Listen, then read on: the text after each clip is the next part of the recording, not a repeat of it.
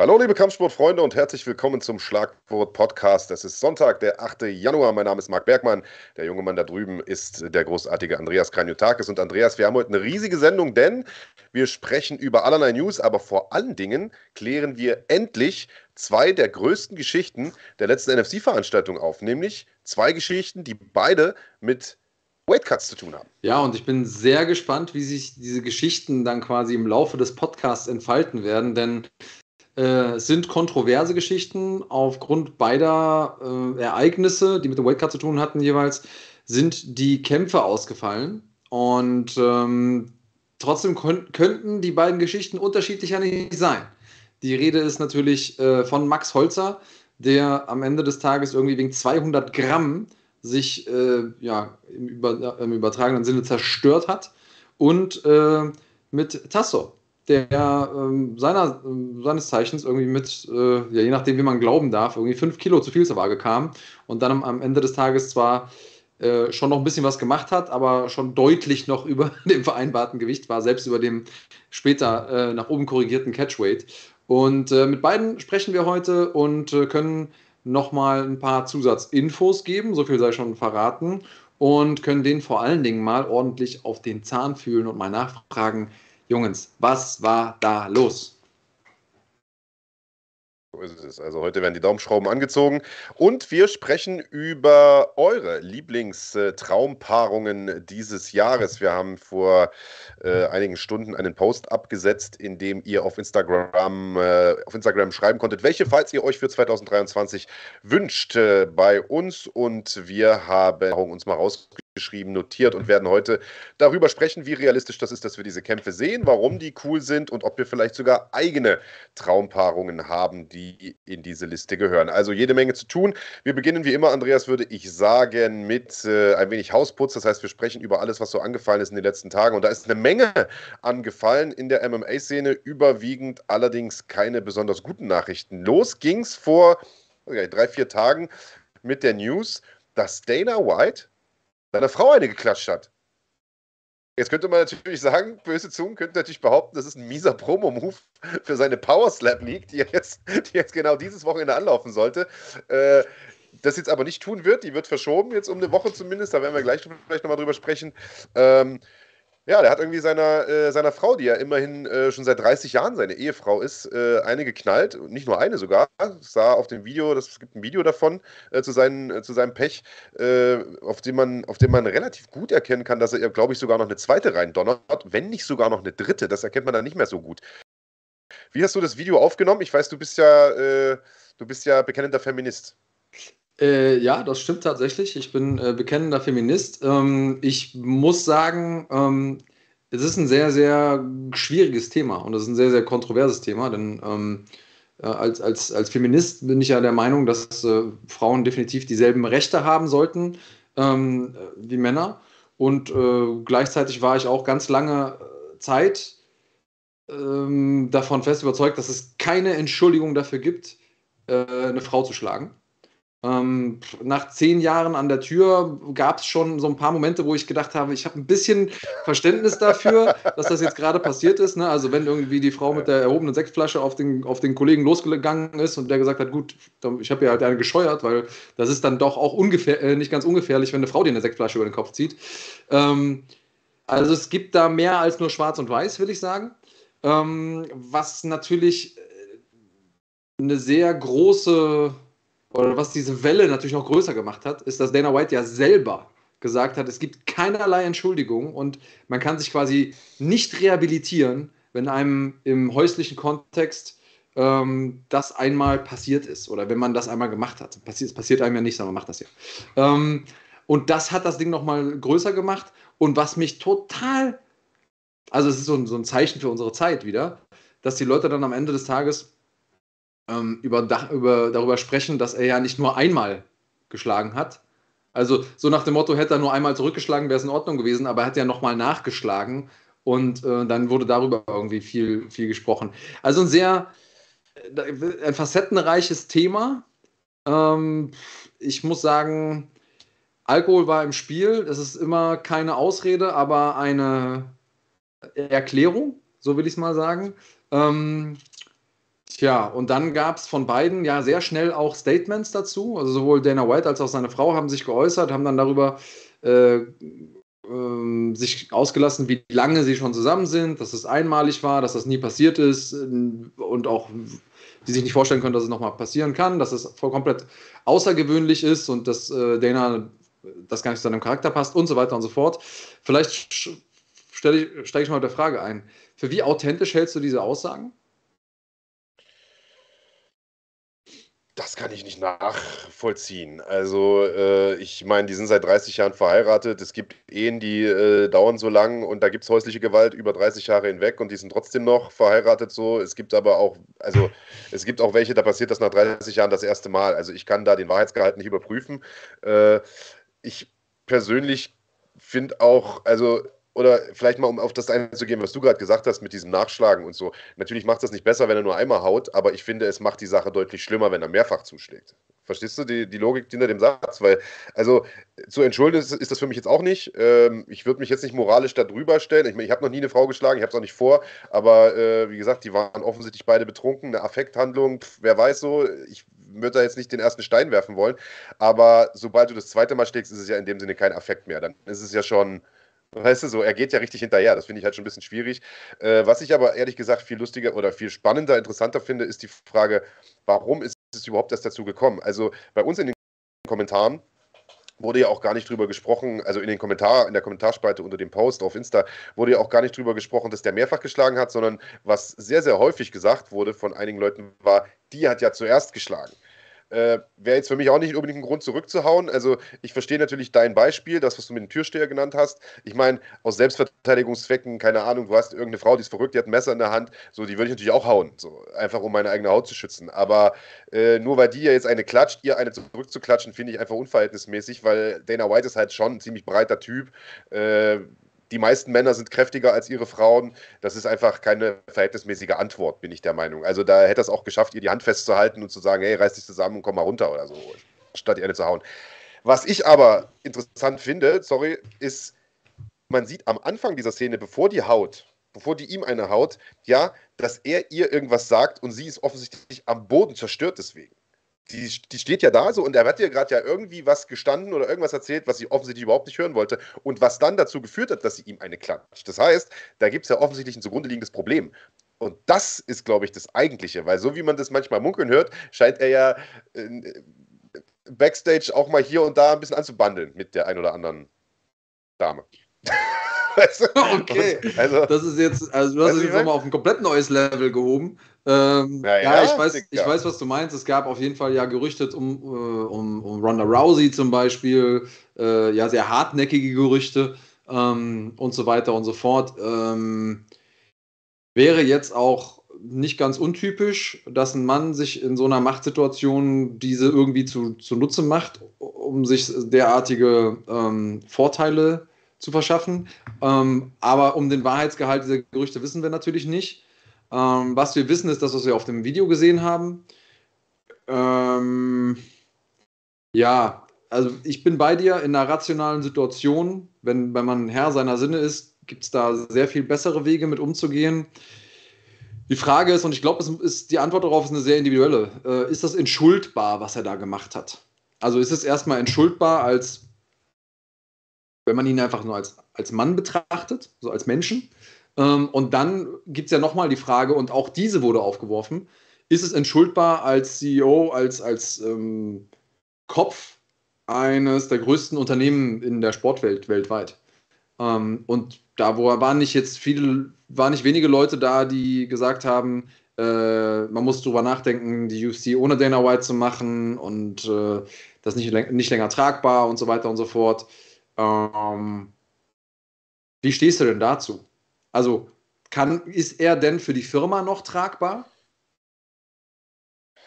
Ich persönlich sehe das ja immer ein bisschen anders als der Großteil der Gesellschaft. Ich finde, äh, was Menschen privat tun, sollte, sollte nichts mit deren Berufsleben zu tun haben, äh, weil es, ob er jetzt seine Frau schlägt oder nicht, egal ob das jetzt moralisch gut oder schlecht ist, hat ja nichts damit zu tun, ob er ein guter Geschäftsmann ist oder nicht. So finde ich persönlich, aber wir wissen ja alle, dass das in der Gesellschaft äh, und in der Medienlandschaft insbesondere anders gehandelt wird.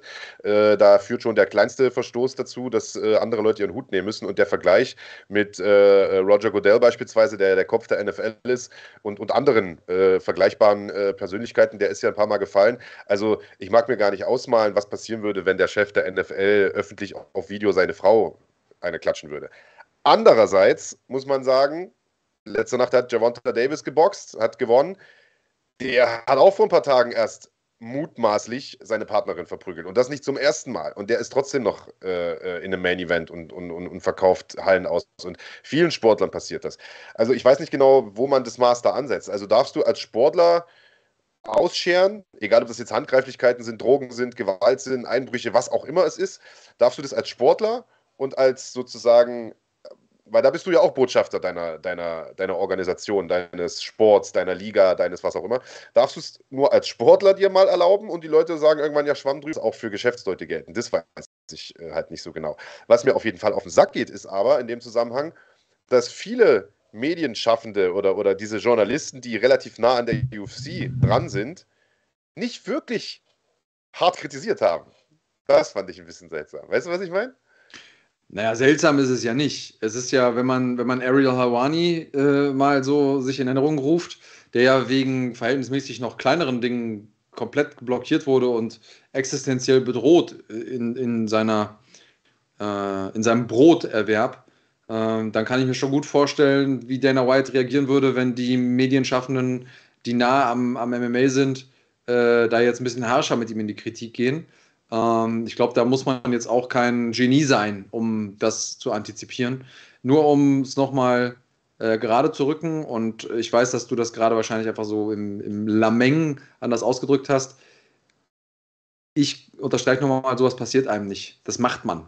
Und äh, ob das dann entschuldbar ja, ist oder ja, nicht, das ist nichts, was einem so passiert. Das hat nichts Passives, sondern das hat schon was Aktives. Ähm, und äh, ja, die Frage ist so Cancel Culture mäßig, äh, an welcher Stelle kommen wir dahin, dass wir sagen, die Person ist als, als öffentliche Person nicht mehr tragbar. Ähm, das werden wir wahrscheinlich jetzt hier im Podcast nicht äh, final behandeln können, das Thema. Aber es ist natürlich insofern schon ein bisschen ironisch, dass er derjenige war, der sich da auf ein sehr hohes moralisches Ross, Ross geschwungen hat äh, und immer äh, wild um sich gezeigt hat und gesagt, das geht überhaupt nicht, das ist asozial, sowas würde mir niemals passieren, echten Männer machen sowas nicht und so weiter und so fort. Und dann eben, ja, hat man, hat man das selber eins zu eins gesehen. Und äh, sind wir ehrlich, wäre das passiert und gäbe es davon kein Video, hätten wir davon entweder nie erfahren oder er hätte es halt hart abgestritten. So. Ähm, ja, es ist äh, sehr, sehr interessant. Ähm, und tja, wie gehen wir jetzt damit um? Also ich würde sagen, wahrscheinlich wird, wird das irgendwann mal im nächsten News-Cycle, wird sich das verlaufen, oder? Oder denkst du, das hat jetzt langfristige Natürlich. Folgen? Nö, glaube ich nicht. Also sonst hätte es die Folgen ja jetzt schon gegeben. Also ich sehe da keinen mhm. medialen Aufschrei. Ich sehe da auch nichts seitens äh, WME, IMG, die ja sozusagen die Köpfe der UFC jetzt eigentlich sind, die neuen Besitzer sind seit einigen Jahren. Äh, von denen gibt es keinerlei Statement, äh, auch auf mehrfache Nachfrage hin nicht, weil äh, Heinrich Hempel hier so ein bisschen suffisant fragt, ob ich Ariel Helwani gesehen habe. Natürlich habe ich gesehen, dass der sich darüber aufgeregt hat, Heinrich, aber die Ansage war ja, Journalisten, die sich im Dunstkreis der UFC befinden. Da gehört ja nun Ariel Helwani explizit nicht dazu. Ähm, äh, und der hat mehrfach nachgefragt bei sozusagen der Muttergesellschaft, die haben sich da nicht zugeäußert. Äh, der Fernsehsender TBS, der jetzt diese Power Slap League, also ich meine, auch was für ein kurioser Zufall, ja das Debüt von dieser Liga ist am Anfang der Klatsch. Also, das kann sich kein Hollywood-Schriftsteller oder Komiker besser ausdenken. Äh, da hieß es ja gerüchteweise, das wird komplett abgesetzt oder, oder was ist abgesetzt? Wird gar nicht erst gesendet, das lief ja noch nie. Äh, das findet, wird aber auch nicht so sein, sondern äh, nächste Woche wird das Debüt dann stattfinden. Also quasi eine Woche später. Das sieht für mich ja danach aus. Lass mal eine Woche ist das Thema durch. Und die Tatsache, dass man eine Woche nur genommen hat, um Gras wachsen zu lassen. Da wächst ja nicht so viel Gras in einer Woche. Zeigt mir, dass man diesen Vorfall, glaube ich, gar nicht so mega ernst nimmt. Und weiß ich nicht, vielleicht hatte Dana auch einfach Glück, dass es zum Jahreswechsel passiert ist, wo halt generell relativ viel Scheiß passiert ist. Es sind ja wenn du jetzt mal die Medienlandschaft in den USA dir anschaust, ist ja ein Haufen passiert. Ein Footballspieler ist äh, äh, im Krankenhaus gelandet, fast, fast gestorben. Ich glaube, irgend so Rallye-Fahrer ist, ist gestorben. Das ist alles so innerhalb von 24 Stunden passiert. Da war so viel News, dass das Ding, glaube ich, einfach zum Glück von Dana ein bisschen untergegangen ist. Nicht bei uns in der Blase, aber so in diesem Mainstream-Ding, wo dieser, wo dann passiert, weißt du? Ja, naja, ähm, wahrscheinlich ist das Glück äh, aus seiner Sicht. Ich bin mal gespannt. Ähm, also schreibt uns gerne hier unter das Video mal eure Meinung dazu. Sollte das jetzt das Ding sein, was Dana White sein Genick bricht? Also ähm, er steht ja für viele Dinge in der Kritik. Fighter Pay ist ein Thema, also dass Kämpfer zu wenig Geld bekommen, zu schlecht versichert sind, dass er mit denen nicht richtig umgeht.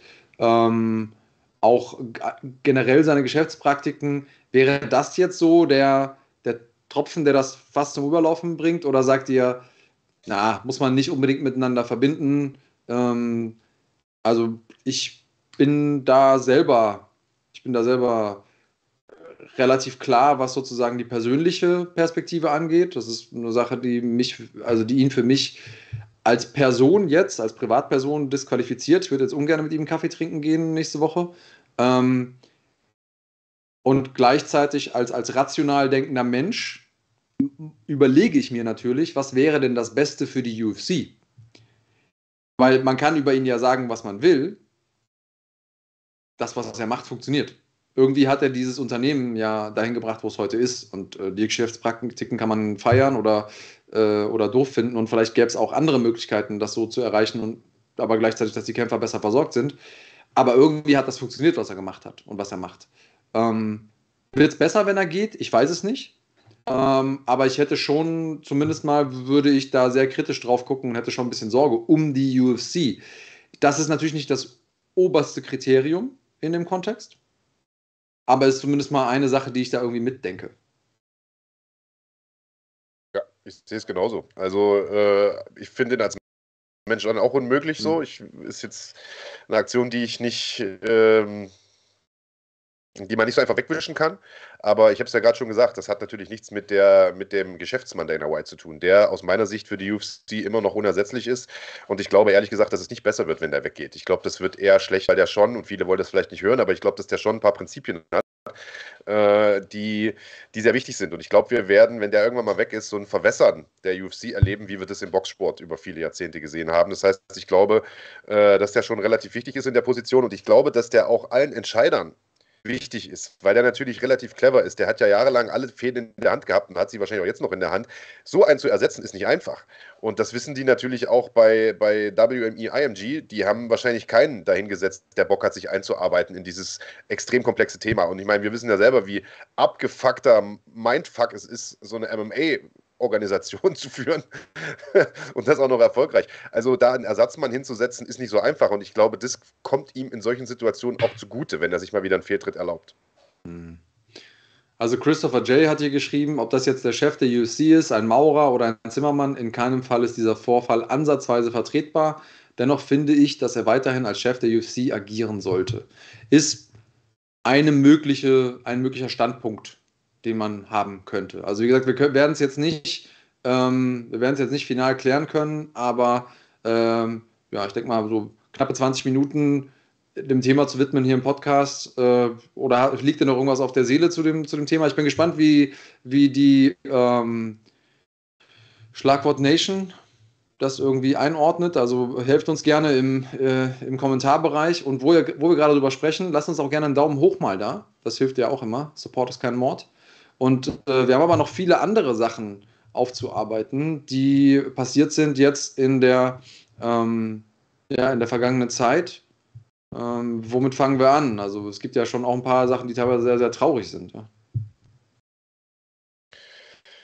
ja der, wer hat es denn geschrieben? Ja, Adrian. Der, äh, Adrian MMA hat es geschrieben. Victoria Lee ist am 26.12. mit nur 18 Jahren verstorben. Ist tatsächlich erst heute äh, bekannt geworden, beziehungsweise ihre äh, große Schwester Andrea Lee, die ja äh, Atomgewichtstitelträgerin ist bei One, äh, hat den Post abgesetzt, dass äh, ihre jüngere Schwester mit, wie gesagt, gerade mal 18 Jahren verstorben ist. Es gibt keinen, also sie selber war auch Kämpferin, auch bei One war ein äh, sehr, sehr großes Talent. Victoria Lee war keine Vorerkrankung bekannt. Ähm, Andrea Lee hat in dem Post auch nicht wirklich ähm, irgendwelche Details dazu äh, verlautbaren lassen, woran das lag. Es ist ja doch sehr, sehr ungewöhnlich, dass jemand mit 18 Jahren stirbt. Äh, auf Twitter haben ein paar Gerüchte kursiert, dass es vielleicht Selbstmord gewesen sein könnte, aber das ist absolut unbestätigt. Deswegen würde ich da jetzt gar nicht, würde ich das jetzt gar nicht thematisieren wollen. Die, an der Stelle auf jeden Fall erstmal absoluter Schock natürlich für die äh, MMA-Community, wenn äh, so ein Riesentalent mit gerade mal 18 Jahren äh, ja, sein Leben lässt.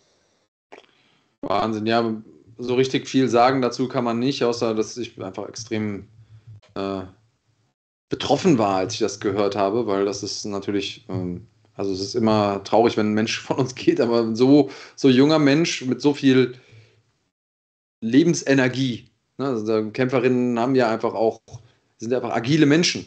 Ähm, das kann man sich gar nicht vorstellen, wie so jemand aus dem Leben genommen wird, ob jetzt über, über einen Suizid oder wie auch immer, über eine Krankheit oder, oder was auch immer. Ähm, wahrscheinlich werden wir es irgendwann erfahren, aber das, ja, da musste ich schon mal kurz durchatmen. Das, äh, das war, schon, war schon heftig. Also eine von uns, die da ja auch gegangen ist irgendwie. Naja, und die Frage ist ja auch, wie eine Angela Lee das dann äh, verkraftet, die ja auch noch ein Wettkampfjahr vor sich hat. Äh, Christian Lee ist ja auch noch da, äh, der zu dieser Familie gehört, äh, ebenfalls sehr, sehr erfolgreicher Kämpfer bei One.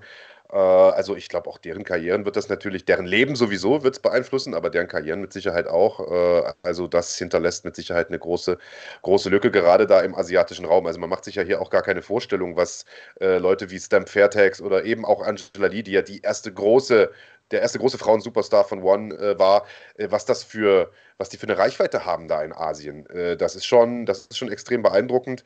Also für die Szene dort ist das ein, ist das ein riesiger Schlag. Hier ist es eher so eine Fußnote ähm, aber eine traurige auf, auf alle Fälle.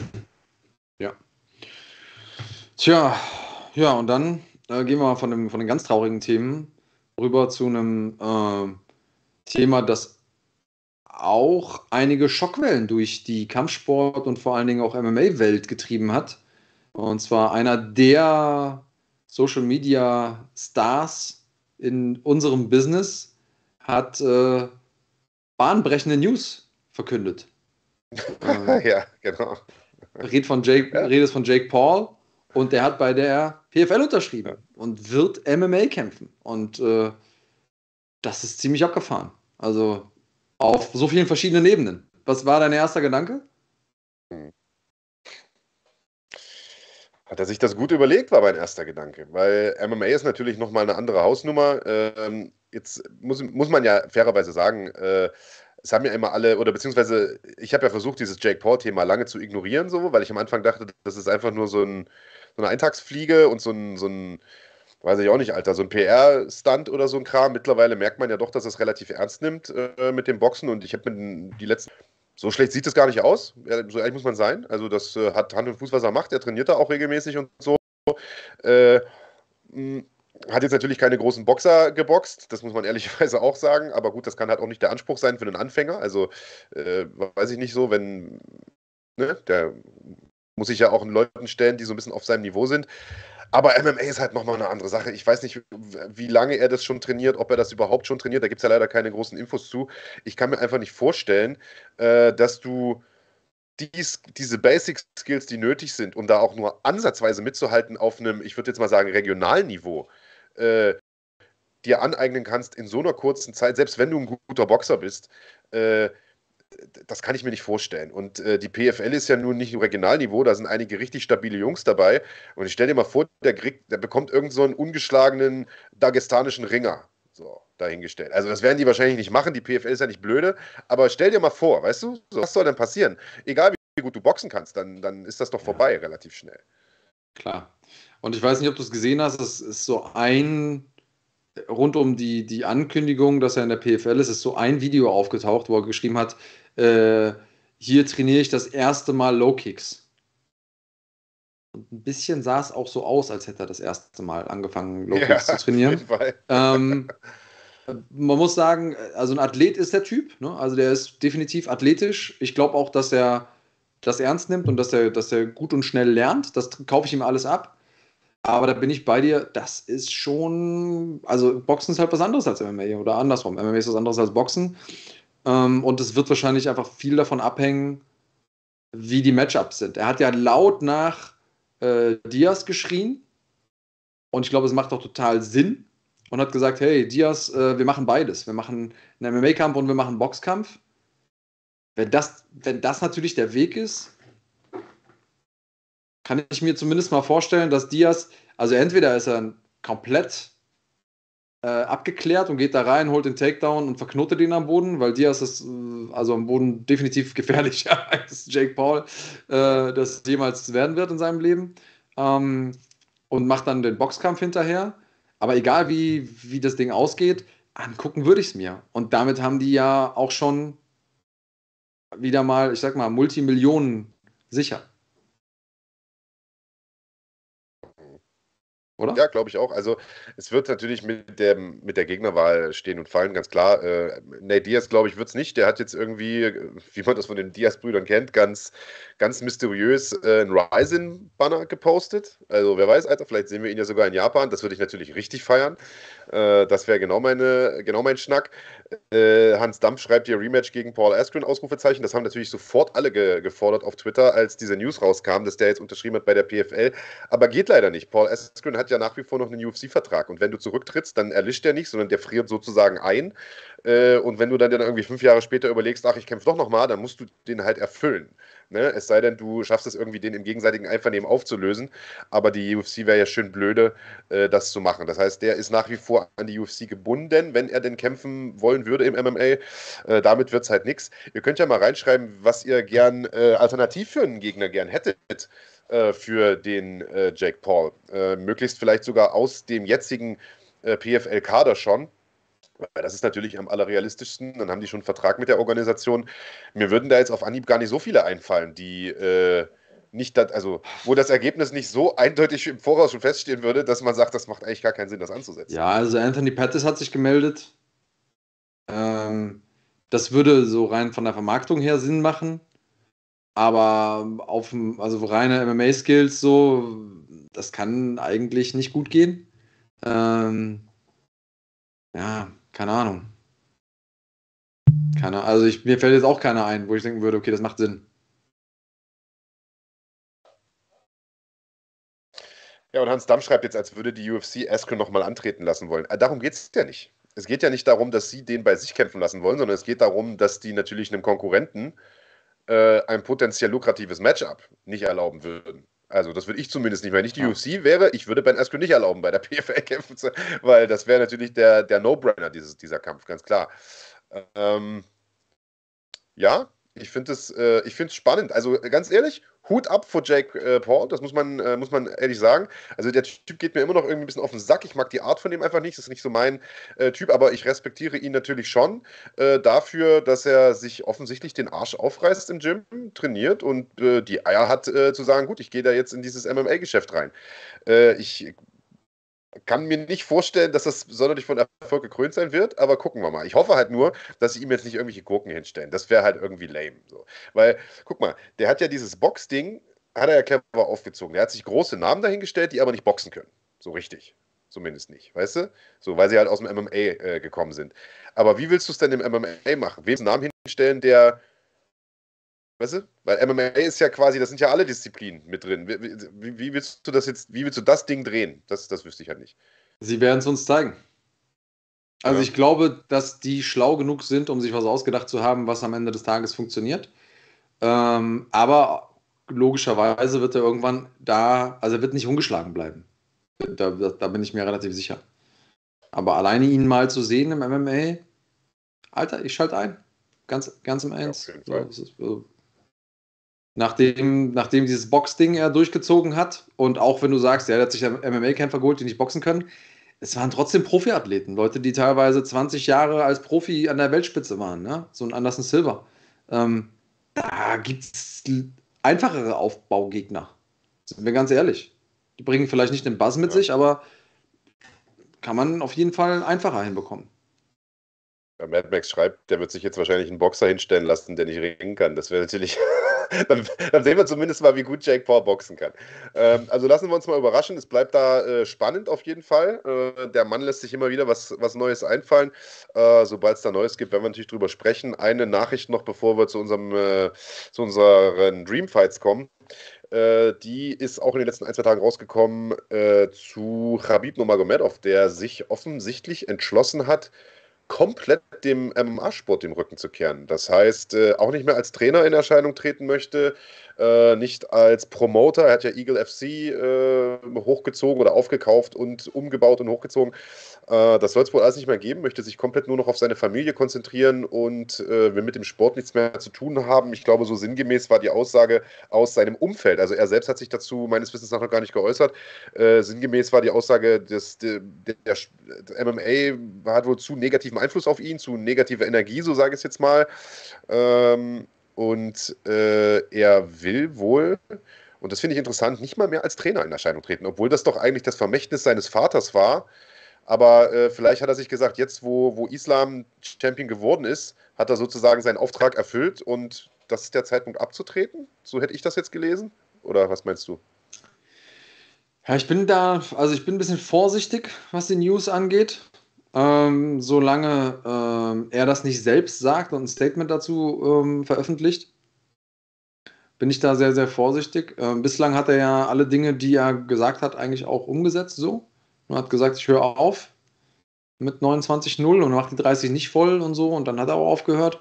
Ähm, und bislang ist er, macht er keine Anstalten, um wieder zurückzukommen. Ähm, ich finde es ein bisschen, oder ich hätte ihn nicht so eingeschätzt. Ich hätte schon gedacht, dass er jetzt, wenn er sich einen Kurs aussucht, auch auf dem Kurs bleibt.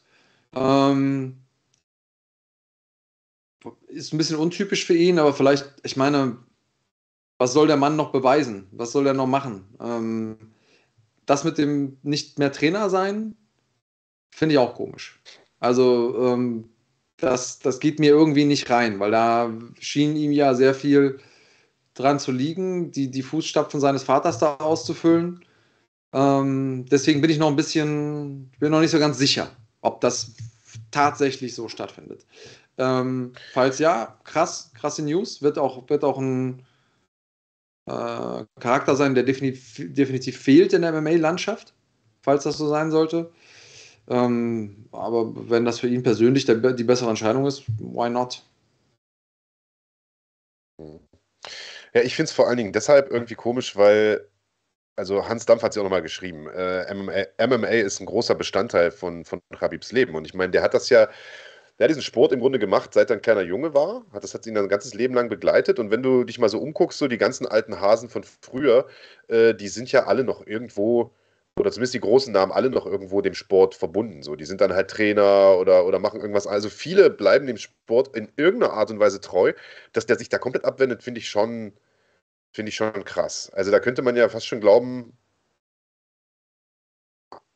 der hat den Sport nie geliebt. Klingt jetzt irgendwie bescheuert, weißt du so, aber ich meine, weißt du, was ich meine? Der ist dort aufgewachsen, es gibt nicht viele Möglichkeiten. Der Vater ist halt Kampfsporttrainer.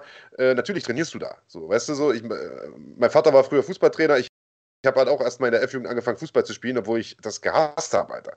So, und habe dann nach zwei Jahren irgendwann gesagt, pass auf, ich habe keinen Bock mehr. Nur er hat halt weiter durchgezogen, ist erfolgreich, ist gut darin geworden, hat die Möglichkeit gesehen, damit auch äh, sozusagen ein bisschen was zu bauen für seine Familie, für sein Dorf und so weiter. Also vielleicht war das ja auch nur Mittel zum Zweck, Mann, weil zu sagen, ich, ich drehe dem Ding komplett, kehre ich den Rücken zu, das finde ich schon überraschend, ehrlich gesagt, ne?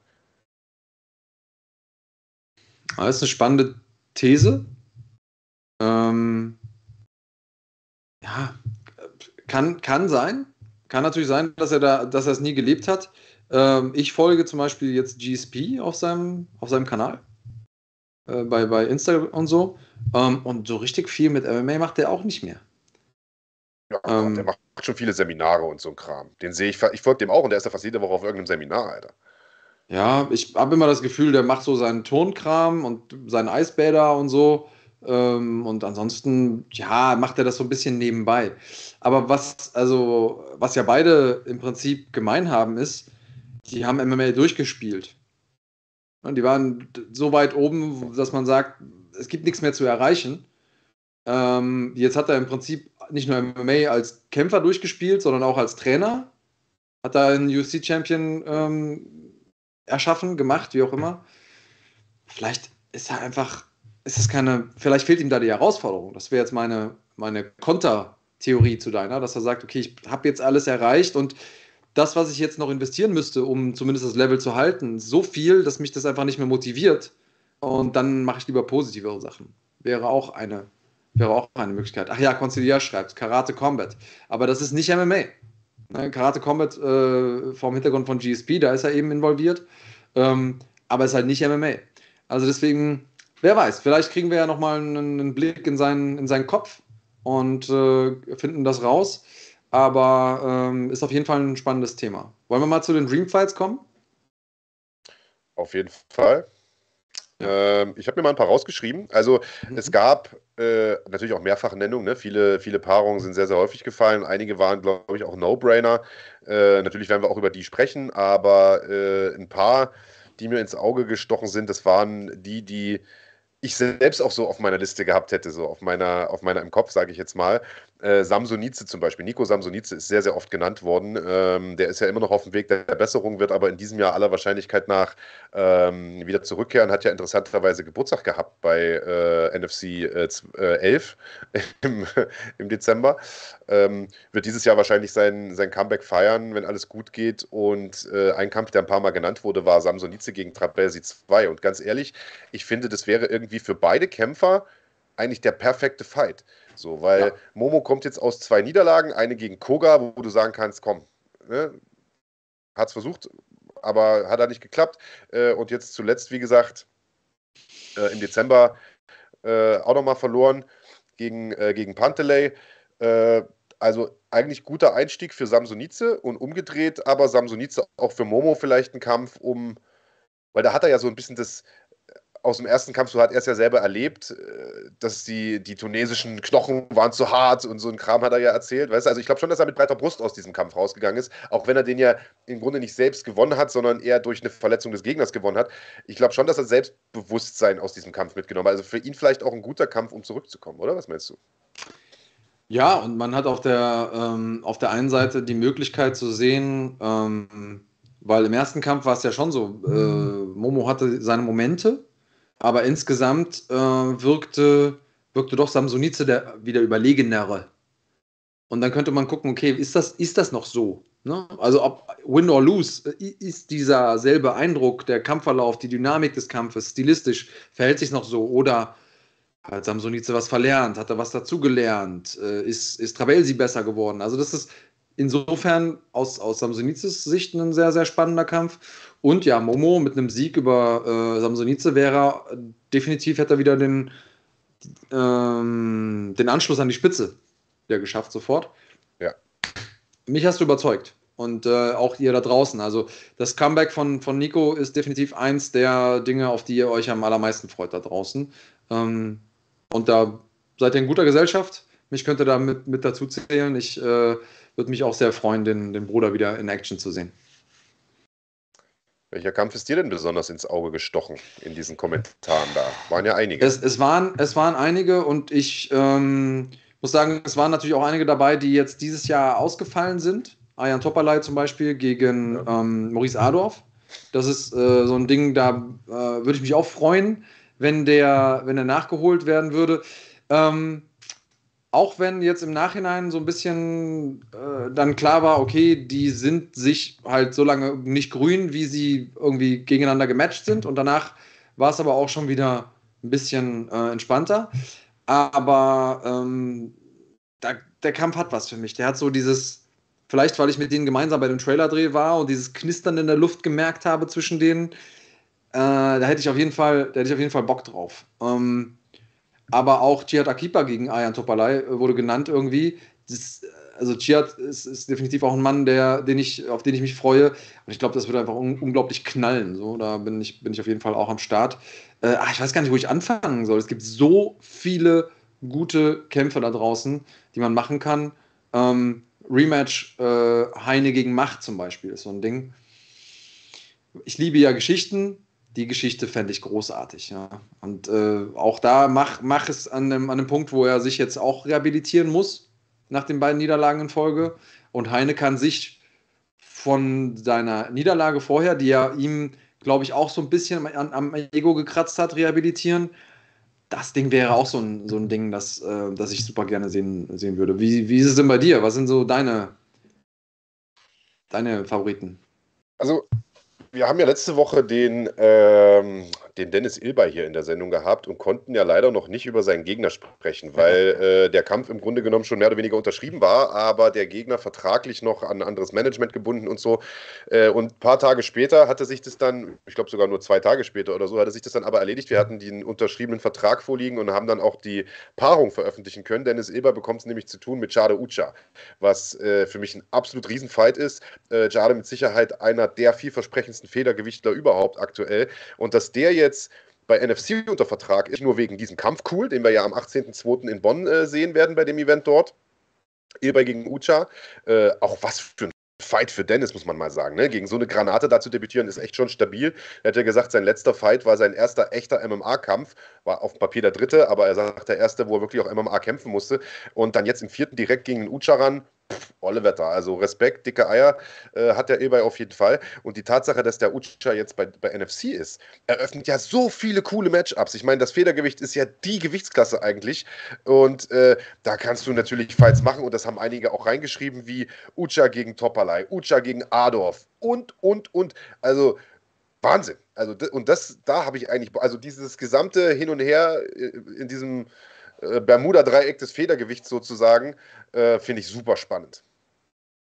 Ja, also Luca 2909 hat jetzt, äh, hat jetzt so ein Turnier vorgeschlagen und das stößt ja da, bläst ja ins selbe Horn, zu sagen, wir machen ein Federgewichtsturnier mit, äh, wie du gesagt hast, ne, Taran, mit äh, Trabelsi, mit Topalai, mit Maurice, mit äh, Abu Bakr Sabirov, mit äh, Charles Ucha und so weiter und so fort. Und, äh, Series-Finalisten Und Beispiel, die Series-Finalisten. Ne? Und das ist ja das Geile ist daran, egal wen du da miteinander in den Ring stellst, kriegst immer ein geiles Matchup. Und wie geil ist das Federgewicht? das, ist, das, ist, unglaublich. Hätte ich nicht gedacht, dass ich das irgendwann mal sage in meinem Leben, aber es ist definitiv so. Das ist auf jeden Fall so. Besten Dank übrigens erstmal an Patte GS, der ein bisschen Patte rübergeschoben hat, nämlich Fünfer. Äh, vielen, vielen Dank für den Support. Fighting und Ringlife, sagt er. Beste Combo, sportfrei. Genau. Ringlife wird ja ab äh, März dann, also ab dem Dortmund-Event, ab 25. März, äh, unser exklusiver Ausstatter sein. Das heißt, alle Kämpfer werden mit Ringlife-Klamotten und so reinkommen. Äh, da freuen wir uns riesig drüber. Und äh, ja, also diesen Turniermodus fände ich auch total geil. Äh, fände ich richtig stark. Äh, das Federgewicht äh, bleibt mit Sicherheit spannend. Ansonsten, sehr, sehr oft ist ja der Name Lutherbach gefallen und Daniel F. schreibt es ja auch nochmal. Lutherbach kämpft ja auch für NFC. Das stimmt leider nicht, muss man sagen. Der kämpft für Brave. Lutherbach ist ein Brave-Kämpfer. Das heißt, den können wir leider nicht verplanen, wie wir es wollen. Ähm, und ich könnte mir gut vorstellen, dass Brave auch nicht unbedingt gewillt ist, den so einfach gehen zu lassen, weil die natürlich auch gemerkt haben, dass sie da einen ganz schönen ähm, starken Namen verpflichtet haben. Aber es gibt trotzdem eine Menge äh, guter Paarungen, die man bringen kann. Also äh, Smolik beispielsweise ist einer, der euch auch immer zu triggern scheint. Der ist sehr gekommen. Eckerlin gegen Smolik beispielsweise. Aber ich könnte mir auch Kämpfe vorstellen wie ähm, Smolik äh, gegen unseren Risha gegen Emilio Kisua. Der Kampf war ja schon mal angesetzt für GMC. Wer weiß, vielleicht sehen wir den sogar mal bei uns. Da hätte ich auch nichts einzuwenden, Andreas Kanyotakis. Shut up and take my money. Auf jeden Fall. Ähm, also die beiden können äh, gut die Werbetrommel rühren. Die beiden haben äh, einen Stand-up-Stil, der verspricht irgendwie attraktiv zu werden für die Fans. Sind große Jungs. Ja, let it rain, würde ich sagen. Ähm, ein Kampf, der auch häufiger irgendwie ähm, gefordert wurde, der jetzt auch hier von Benny Corleone einmal im, im Chat geschrieben wird, aber auch bei Insta häufiger erwähnt wurde, war Khalid gegen Fabot Iranejad. Äh, oh, yes.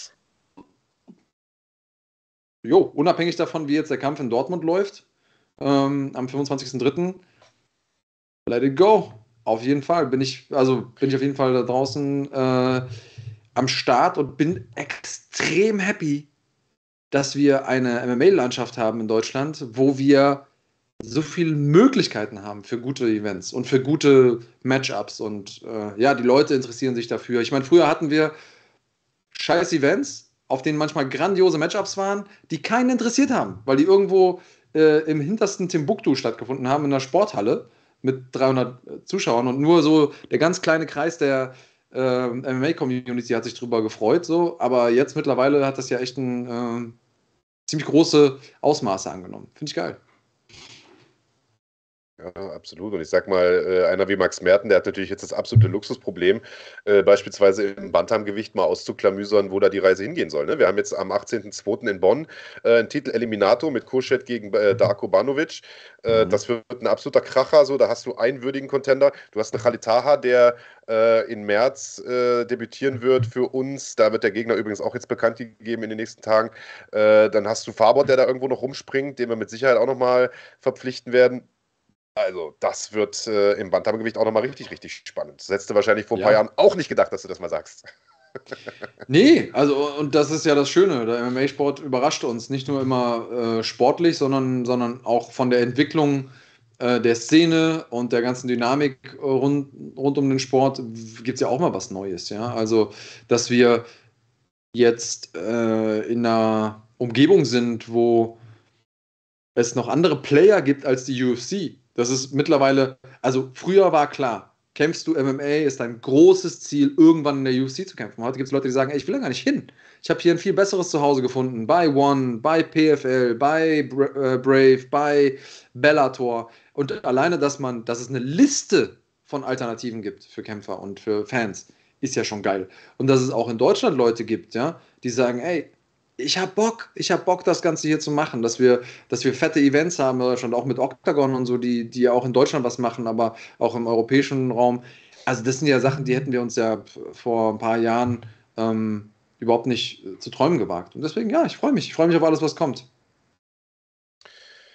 Ja, eine Sache, die äh, ich ganz gern noch äh, mal ganz kurz äh, ja, erklären würde, weil die Frage jetzt hier ein paar Mal gekommen ist. Äh, wir hatten ja gerade erwähnt, dass Ring Life, das haben wir ja schon ein paar Mal jetzt erzählt, äh, ab März die Veranstaltung von uns ausstatten wird. Vielen, vielen Dank an äh, Edmond, der da mit uns gemeinsam diesen Weg gehen wird. Ich glaube, das ist eine super Kombo, die ähm, ja, die für jede Menge Spaß sorgen wird. Und da kam jetzt ein paar Mal die Frage im Chat, was ist denn dann mit Top 10? Äh, sind die dann nicht mehr Sponsor. Äh, Top 10 wird dann natürlich nicht mehr, äh, ist aber auch, also wir haben uns da jetzt nicht im Schlechten oder so getrennt, sondern der Vertrag lief nur äh, bis jetzt sozusagen. Dann haben wir mit äh, verschiedenen Herstellern verhandelt, auch mit Top 10 natürlich. Äh, aber das Angebot von Ringlife, das hat einfach gepasst wie die äh, buchstäbliche Faust aufs Auge. nichtsdestotrotz sind wir natürlich Top 10 weiterhin freundlich verbunden hier. und wer weiß, vielleicht findet sich ja noch die ein oder andere Kooperationsmöglichkeit, vielleicht für den Podcast oder für irgendwas anderes. Müssen wir mal gucken. Also, ähm, Genau, da äh, ist das Thema abgehakt. Bleibt eine Sache nur noch zu klären. Äh, jetzt haben wir die, die Traumpaarung der, der Zuschauer, der, der Schlagwort Nation so ein bisschen diskutiert. Hast du denn eine Traumpaarung, Andreas Kanutakis, für dieses Jahr? Na, ich habe ja schon ein paar Sachen genannt. Ähm, mhm. Ich habe ja, hab ja gesagt, dass ich äh, tatsächlich auch, wie du und viele andere da draußen, im Prinzip alle Federgewichtsduelle als, als Traumpaarung ansehen muss. Ähm, ich finde dieses Mollig-Rixa-Idee ziemlich geil. Ähm, wer weiß, vielleicht tun sich ja mit Mittel und Wege auf äh, in diesem Jahr, ähm, das zu machen. Ähm, tja, und ansonsten, ich freue mich extrem auf das, auf das äh, Comeback von Maurice Adorf. Das wird auch cool. Ähm, und äh, schauen wir mal, wie es denn jetzt werden wird. Und da können wir ja heute nochmal mit unserem, mit unserem Gast drüber sprechen, mit Tasso, ob, ob das denn überhaupt nochmal realistisch sein könnte. So könnten wir auch mal den Grundstein legen heute. Ähm, ah, es gibt so viele Sachen, auf die ich mich freue dieses Jahr. Deswegen, äh, ich kann das nächste Event kaum noch erwarten. Ähm, und richtig aufgeregt bin ich, was das übernächste Event angeht. 25.03. in Dortmund. Ich glaube, das wird nochmal so ein, so ein Meilenstein. Was hältst du von einem Kampf, weil das wäre so ein Favorit von mir, ähm, von einem Kampf Holodenko gegen Sendeli?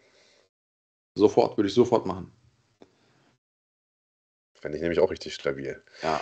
Vielleicht ist das ja ein Kampf, den man dieses Jahr noch irgendwie sehen wird. Ich glaube, das wäre ein Riesenfight für beide. Zwei im Prinzip ja, Eigengewächse kann man fast schon gar nicht sagen, weil, weil Holodenko ja im Prinzip erst einen Kampf gemacht hat für uns, aber irgendwie assoziiert man den ja auch schon mit uns irgendwie, weißt du so? Und mhm. ich äh, und, und Florim ja sowieso nach der Series.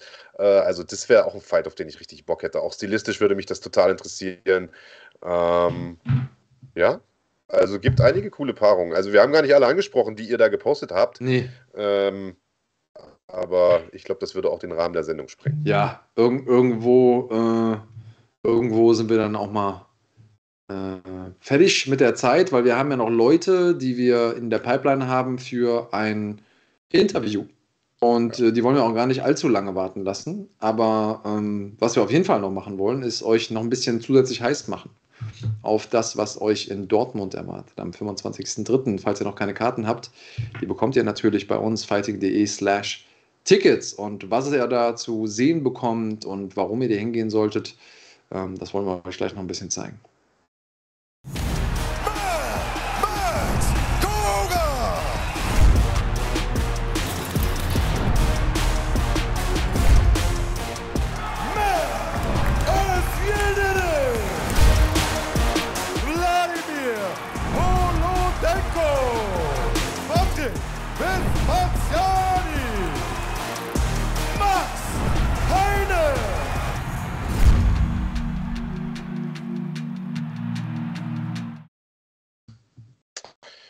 Das sieht gut aus. Und wenn ich hier im Chat äh, mal lese, wo ihr alles herkommt, um euch diesen Kracher-Event reinzuziehen am 25. März in der Westfalenhalle in Dortmund, dann kriege ich eine Gänsehaut aus dem schönen Schwarzwald, aus Hamburg und, und, und. Also über 500 Kilometer Anreise teilweise für einen MMA-Event. Das ist schon stabil. Wir haben zu Run-Fighting-Zeiten mal eine Umfrage äh, gemacht oder mal eine Erhebung gemacht äh, unter unseren Ticketkäufern. Da haben wir das rausgekommen, dass äh, im Schnitt man nicht weiter als 100 Kilometer fährt für eine Veranstaltung.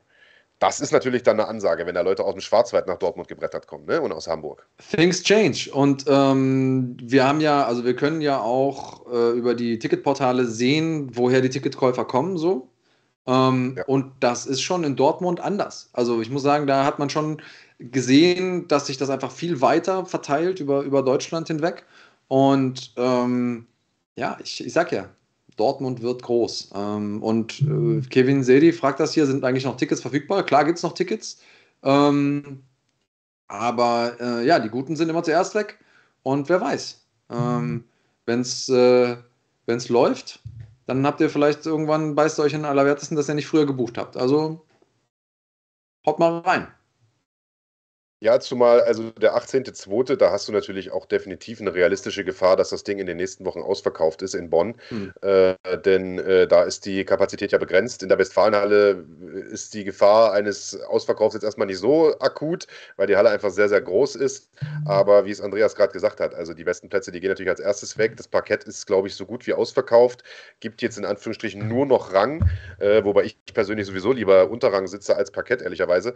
Ähm, aber ja, da ist für jeden Geldbeutel was was dabei. Schaut mal nach fighting.de slash Tickets am 25.03. in der Westfalenhalle in Dortmund. Das wird einer der größten Events des Jahres. Und dort werden wir wahrscheinlich einen jungen Mann sehen, Andreas Kranjotakis, den wir leider bei der letzten Veranstaltung im Dezember nicht gesehen haben, weil es ihm nach dem Weightcut äh, ganz und gar nicht gut ging. Er sogar ins Krankenhaus musste, äh, was natürlich also eine extrem bittere Nachricht war. Nicht nur, weil der Kampf ausgefallen ist, sondern weil wir natürlich auch äh, unseren Kämpfern äh, also nur die beste Gesundheit wünschen. Und er ist jetzt wieder einigermaßen gesundet, auch wenn der Pipeline ich gerade sehe, dass seine Kamera ausgestiegen ist. Nee, jetzt ist er wieder da.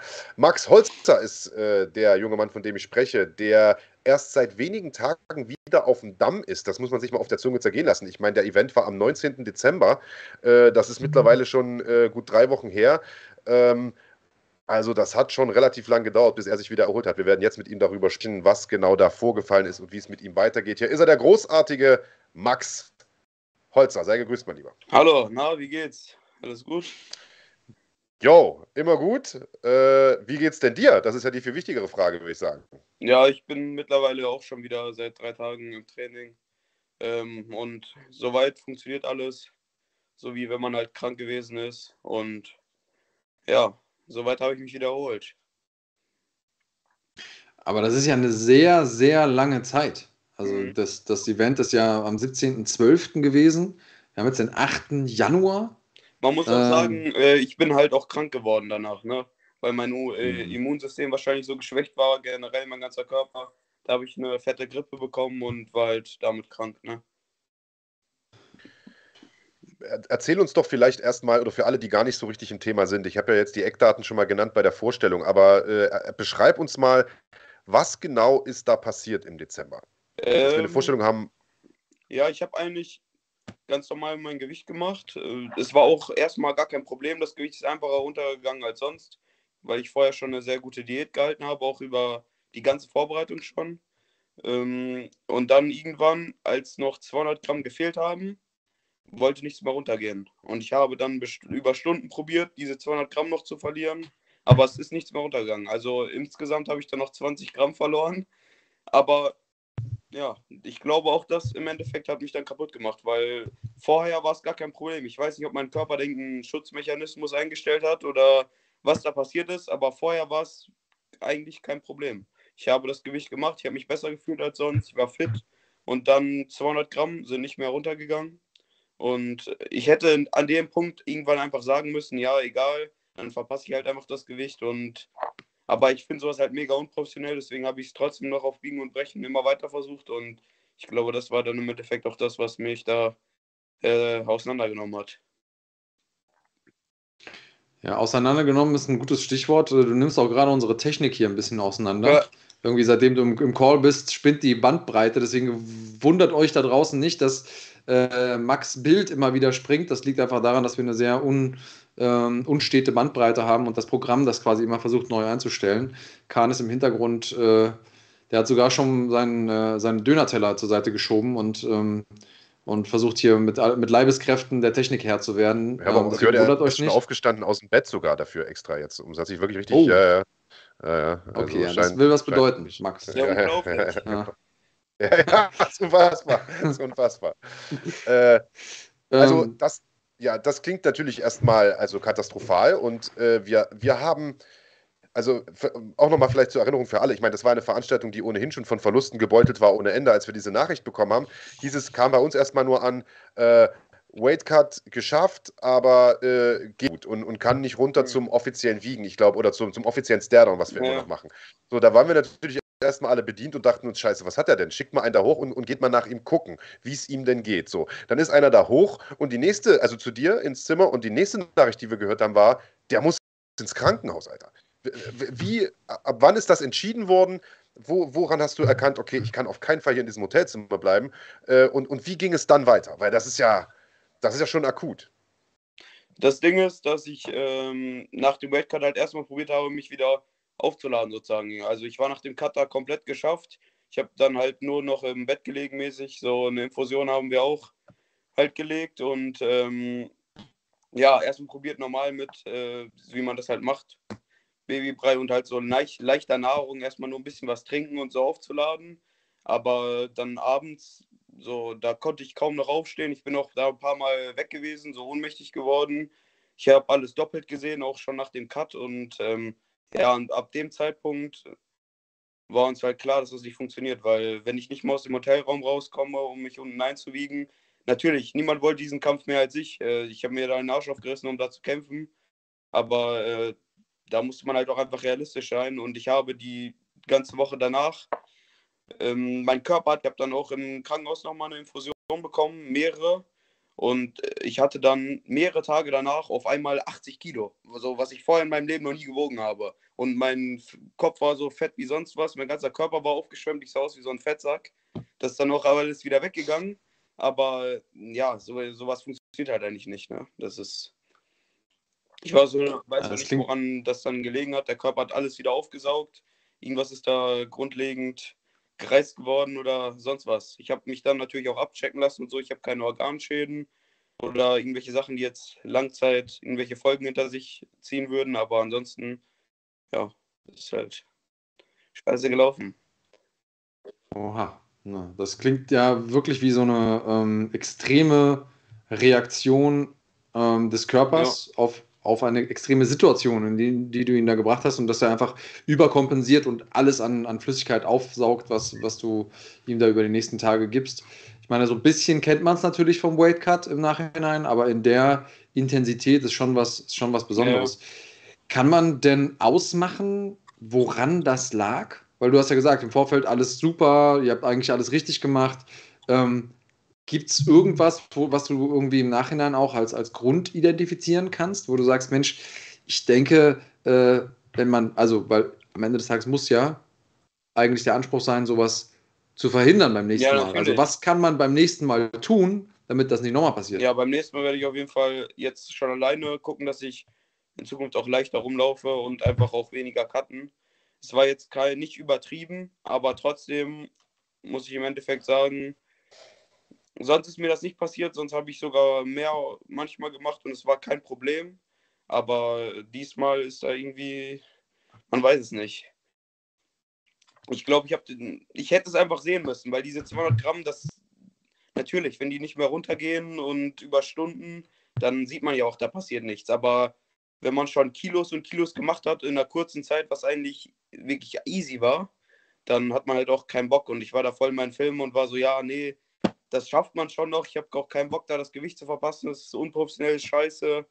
Das schaffe ich schon noch irgendwie. Aber ja, die 200, es war im Endeffekt, dass ich probiert habe, auf Biegen und Brechen diese 200 Gramm noch runterzukriegen, war im Endeffekt die Scheiße. Also bis zu dem Zeitpunkt hätte ich einfach gesagt, egal, und hätte mich so eingewogen, dann hätte ich auf jeden Fall kämpfen können, aber ich glaube, das war dann das Problem. Jetzt, äh, Ja, jetzt haben wir hier. Ich, Also, mach du ruhig. ja, also wir haben uns ja äh, in der Vergangenheit häufiger mal über das äh, Kampfgewicht von dir unterhalten. Mhm. Es gab ja auch Herausforderungen, unter anderem von dem Sean da Silva und so, weil du äh, ja selbst mal angedacht hattest, vielleicht sogar ins Ja. Fliegengewicht runter zu wechseln. Ist sowas jetzt komplett irgendwie äh, abgehakt, das Thema? Und es kamen jetzt auch ein paar Fragen hier aus dem Chat, die sagen, äh, bleibst du im Bantam oder Ja, musst du vielleicht sogar hochgehen? Nein, nein, ich bleibe im Bantamgewicht. Ich werde ähm, in Zukunft auch probieren, noch mehr über Diät zu machen. Ich habe auch, ich, im Endeffekt, ich glaube auch, ab einem bestimmten Punkt äh, wird das Cut noch zum Nachteil, weil man halt äh, geschwächter in den Kampf reingeht, weil man länger Zeit braucht, um sich da aufzuladen, zu am Arsch ist. Ist jetzt nicht so, dass ich von Natur aus sonst wie viel wiege und mh, dass ich das nie wieder schaffen könnte. Ich werde jetzt einfach leichter rumlaufen, weniger cutten. Jetzt auch nicht nichts mehr, aber halt weniger und ich glaube nicht, dass es nochmal ein Problem wird. Mit wie viel läufst du denn rum? fragt hier La Pantera MMA. Das ist, äh, wie nennt man das? Ähm, das ist ein Geheimnis. Nein, äh, ja, keine Ahnung. Ich würde ich halte mein Gewicht eigentlich immer so 70 bis 72, 73. Ich habe auch schon mal 75 gewogen, aber das ist jetzt nichts, womit ich so in der Vorbereitung rumlaufe. Also ich bin jetzt nicht übertrieben schwer. Ich bin jetzt nicht der schwerste 61er, den es gibt. So, das ist jetzt nicht ein Riesending, dass ich Un Unmengen an Gewicht machen würde. Und ähm, ja, es war auch diesmal wirklich, ich hatte einen sehr guten Plan. Das hat mit der Diät alles gut funktioniert. Man weiß auch, das kann man auf jeden Fall nochmal machen. Nur, dass man schon leichter anfängt. Ähm, aber es waren tatsächlich diese 200 Gramm, die mich da gekillt haben. Weil vorher habe ich nichts gemerkt. Vorher war ich echt viel zu fit für einen Cut. So, ich war echt so, alter, geil, das geht runter wie nichts. War entspannt alles. Und dann, als ich angefangen habe, noch 200 Gramm drüber, dachte ich, ja, jetzt kein Problem mehr. Und das ist dann nicht mehr runtergegangen. Also es ist nichts, Hm. nichts, das hat sich nicht verändert. Wahnsinn. Und ich habe von sowas halt, also was heißt, ich habe schon solche Stories gehört, aber dann wirklich, wenn man übertrieben hat, also wirklich, wenn man schon so viel Gewicht gemacht hat, dass es halt nichts mehr herzugeben ist. Also Äh, Also tatsächlich hat man solche Geschichten schon ein paar Mal gehört, äh, gerade bei Kämpferinnen, wenn die ihre Menstruation haben. Deswegen Hm. jetzt vielleicht meine Frage, Max, hattest du deine Tage? ich gebe es ja zu. Nein, also, äh, aber jetzt mal ernst gemeinte Frage. Also du warst dann, du warst dann im Krankenhaus und hast gesagt, dein Körper hat unglaublich viel Wasser gezogen, bis auf ein Körpergewicht von 80 Kilo sogar. Mhm. Wie lange Ja, warst du im Krankenhaus? 80 Kilo, aber Aber in die, in die, in die Nähe zumindest Ja, ja. gekommen, was natürlich für, für einen Kämpfer, der bis, bis 61 kämpft, ja. äh, ist natürlich schon ein großer Sprung. Und äh, haben die Ärzte irgendwas gemacht? Haben die vielleicht irgendeine Diagnose gestellt oder haben die einfach nur den Kopf geschüttelt und gesagt, warum, machst du auch so einen Scheiß? Ja, es war hauptsächlich eine Scheiße Gelaber. Ähm, muss man auch ganz ehrlich sagen, keine Ahnung, da kamen nur so ganz komische Sprüche. Auch vorher, wir, wir haben halt den Krankenwagen gerufen, die kamen da rein. Das erste, was kam, wir meinen halt, wir, der stark dehydriert, halt dies, das, jenes. Die meinten nur so, ja, wurden irgendwelche Steroide genommen. Das, die ganze Zeit haben sie irgendwelche solche, solche Sachen erzählt. Und dann ähm, haben die mir halt auch Blut abgenommen, da ist Mögliche da, um die Blutwerte zu testen. Und das hat dann irgendeine Praktikantin gemacht, die hat dann noch zehnmal daneben gestochen. Dann meinte ich, ey, warum, warum bin ich jetzt das Versuchskaninchen hier? Dann meinten die noch zu mir, ey, ja, irgendwo muss ich es ja lernen, ne? Und also es war eine, eine, ganz komische Sache. Das habe ich auf jeden Fall. Nach so nach dem Motto, wenn der stirbt, ist nicht so schlimm. An dem Gesundheitssystem. Naja, also äh, vielleicht kurze, äh, kurzer äh, Tipp daraus für alle Leute, die gerne Zugänge legen, lernen wollen. Ja. In, in, dem Moment, wenn man dehydriert ist, sind die Adern ja schlecht sichtbar. Da macht es vielleicht Sinn, das nicht in dem Moment zu lernen, sondern in dem Moment, wo jemand äh, einen Zugang braucht, der nicht gerade stark dehydriert ist. Ähm, übrigens bekommst du auch äh, hier in unserem Chat gute Tipps. Ähm, Mohamed Walid sagt zum Beispiel, äh, du sollst bitte ein bisschen mehr Salat essen. Ja. Und äh, er hat auch gesagt, du sollst bitte das Gewicht machen und dann auftauchen beim nächsten Kampf. Es scheint so, als wolle da jemand gegen dich kämpfen. Ja, Hauptsache er sagt diesmal nicht einfach wieder ab wegen welchen Beinen, die da doch noch wehtun. Dann können wir auf jeden Fall kämpfen. Ja, also ist schön, dass du es ansprichst, denn ähm, du hattest natürlich einen tollen Kampf da im Dezember anstehen gegen den Ukrainer, ja. aber Hand aufs Herz, den Fight, den wir alle sehen wollen äh, und auf den du, glaube ich, auch selbst äh, schon seit einiger Zeit Bock hast, ist der Kampf gegen, äh, gegen Mohamed Walid, der äh, ja auch schon so ein bisschen mit den Hufen schart. Ich habe ihn vor ein paar Wochen erst in Oberhausen gesehen. Der hat richtig, richtig Bock und der kommentiert ja auch fleißig, äh, immer wenn du hier äh, zu Gast bist. Ähm, das kann man, glaube ich, jetzt schon so sagen. Das können wir jetzt hier verkünden, oder? Der Fight steht für ja, für, ähm, für diese Westfalenhalle da, ne?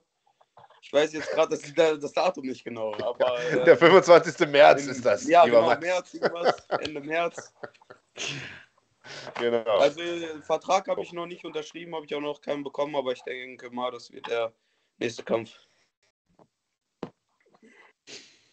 Dafür muss man dich einfach mögen. Das, ja, hier, äh, hier diese Westfalen-Dingens da, ja. ja es ist für andere Leute durchaus eine große Sache, äh, Max. Ich weiß, dass du dein Training ernst nimmst, deswegen bin ich da entspannt. Ähm, und ja, da bin ich bei, bei Marc tatsächlich. Ich freue mich enorm auf das, auf das Matchup, auch auf, auf deinen Kampf generell, weil deine Kämpfe sind immer unterhaltsam. Ähm, und das wird eine, das wird eine gute Sache. Da freue da freu ich mich drauf. Machst du ähm, irgendwelche besonderen Dinge denn, äh, wenn, wenn du weißt, dass du gegen Mohamed Walid kämpfst? Irgendwelche Ninja-Geheimtechniken? Nee, nee. Von denen Die du werden nicht nötig sein. kannst? Einfach ah, okay. gucken, dass ich leichter äh, anfange, in den Cut reingehe und ja, das Training, ja, so wie man es halt macht. Ja, keine Besonderheiten. Ja. Gibt es nicht viel Aber zu sagen. Aber also, bevor wir dich jetzt hier sozusagen vom Haken lassen, das würde ich ganz gerne noch äh, zu, Ende, zu Ende erzählen, die Geschichte. Du bist dann aus dem Krankenhaus rausgekommen nach was, einer Woche oder wie lange warst du denn da drin? Nein, nein, äh, ich habe ich hab halt gewartet, bis ich mit der, mit der Infusion und so wieder halbwegs laufen konnte und dann bin ich halt äh, so später in der Nacht halt wieder zurück ins ja. Hotel gegangen, um dann auch wieder was zu essen, zu trinken und so, weil das kriegt man ja hinten alles nicht. Also verständlicherweise natürlich, äh, will jetzt hier nicht sagen, ein Krankenhaus müsste irgendwie ein Hotel sein, aber ja.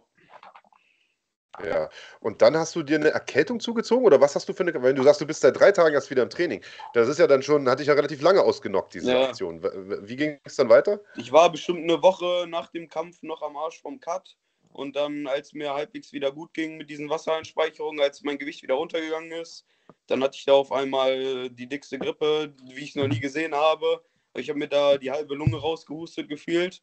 Das war übertrieben. Ja, Fieber, alles gehabt. Also es war über, keine Ahnung, bin selten so krank gewesen. Also, ja. Und ja, aber jetzt geht's wieder. Ja, hab, es hat erst. Erstmal gut, erst wieder besser, gut, dass du wieder da bist. Ja, ist erst wieder besser geworden, als ich mir ein Antibiotika geholt habe. Ja, vorher ist immer nur noch schlimmer geworden, aber jetzt Gott sei Dank wieder gut. Drei Tage bin ich auch schon wieder im Training und ja, ich fühle ich fühl mich jetzt nicht schlecht, so als hätte ich zehn Jahre nicht trainiert, aber natürlich mhm. merkt man, dass man krank war. Okay, na dann hoffen wir, dass es von hier aus äh, stetig bergauf geht bis äh, zum Fight in Dortmund am 25.03. Vielleicht schreibst du es dir nochmal auf. Nicht, dass du dir für den Tag was anderes vornimmst. Ähm, und ja, ich freue mich äh, weiterhin von dir bestens unterhalten zu werden. Ich finde ja jedes Gespräch mit dir extrem unterhaltsam. Äh, das Einzige, was noch unterhaltsamer ist, sind deine Kämpfe.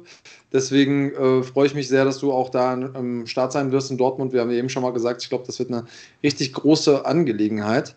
Ähm, hast du noch irgendwas, was du loswerden willst? Freunde, Mama, Fans äh, ich grüße, grüßen? Ich grüße Onkel Rexi. So, und das, das okay, war's. Rexi. Ja, vielleicht hast du ja sogar noch ein Wort übrig für Taxi. den Mohamed Walid, auf den du ja nun offensichtlich treffen wirst am 25.03. Tickets gibt es übrigens unter fighting.de slash Tickets. Denn äh, der, und die Frage kam ein paar Mal, ja, es ist der Mohamed Walid, der hier auch gerade im Chat fleißig mitkommentiert.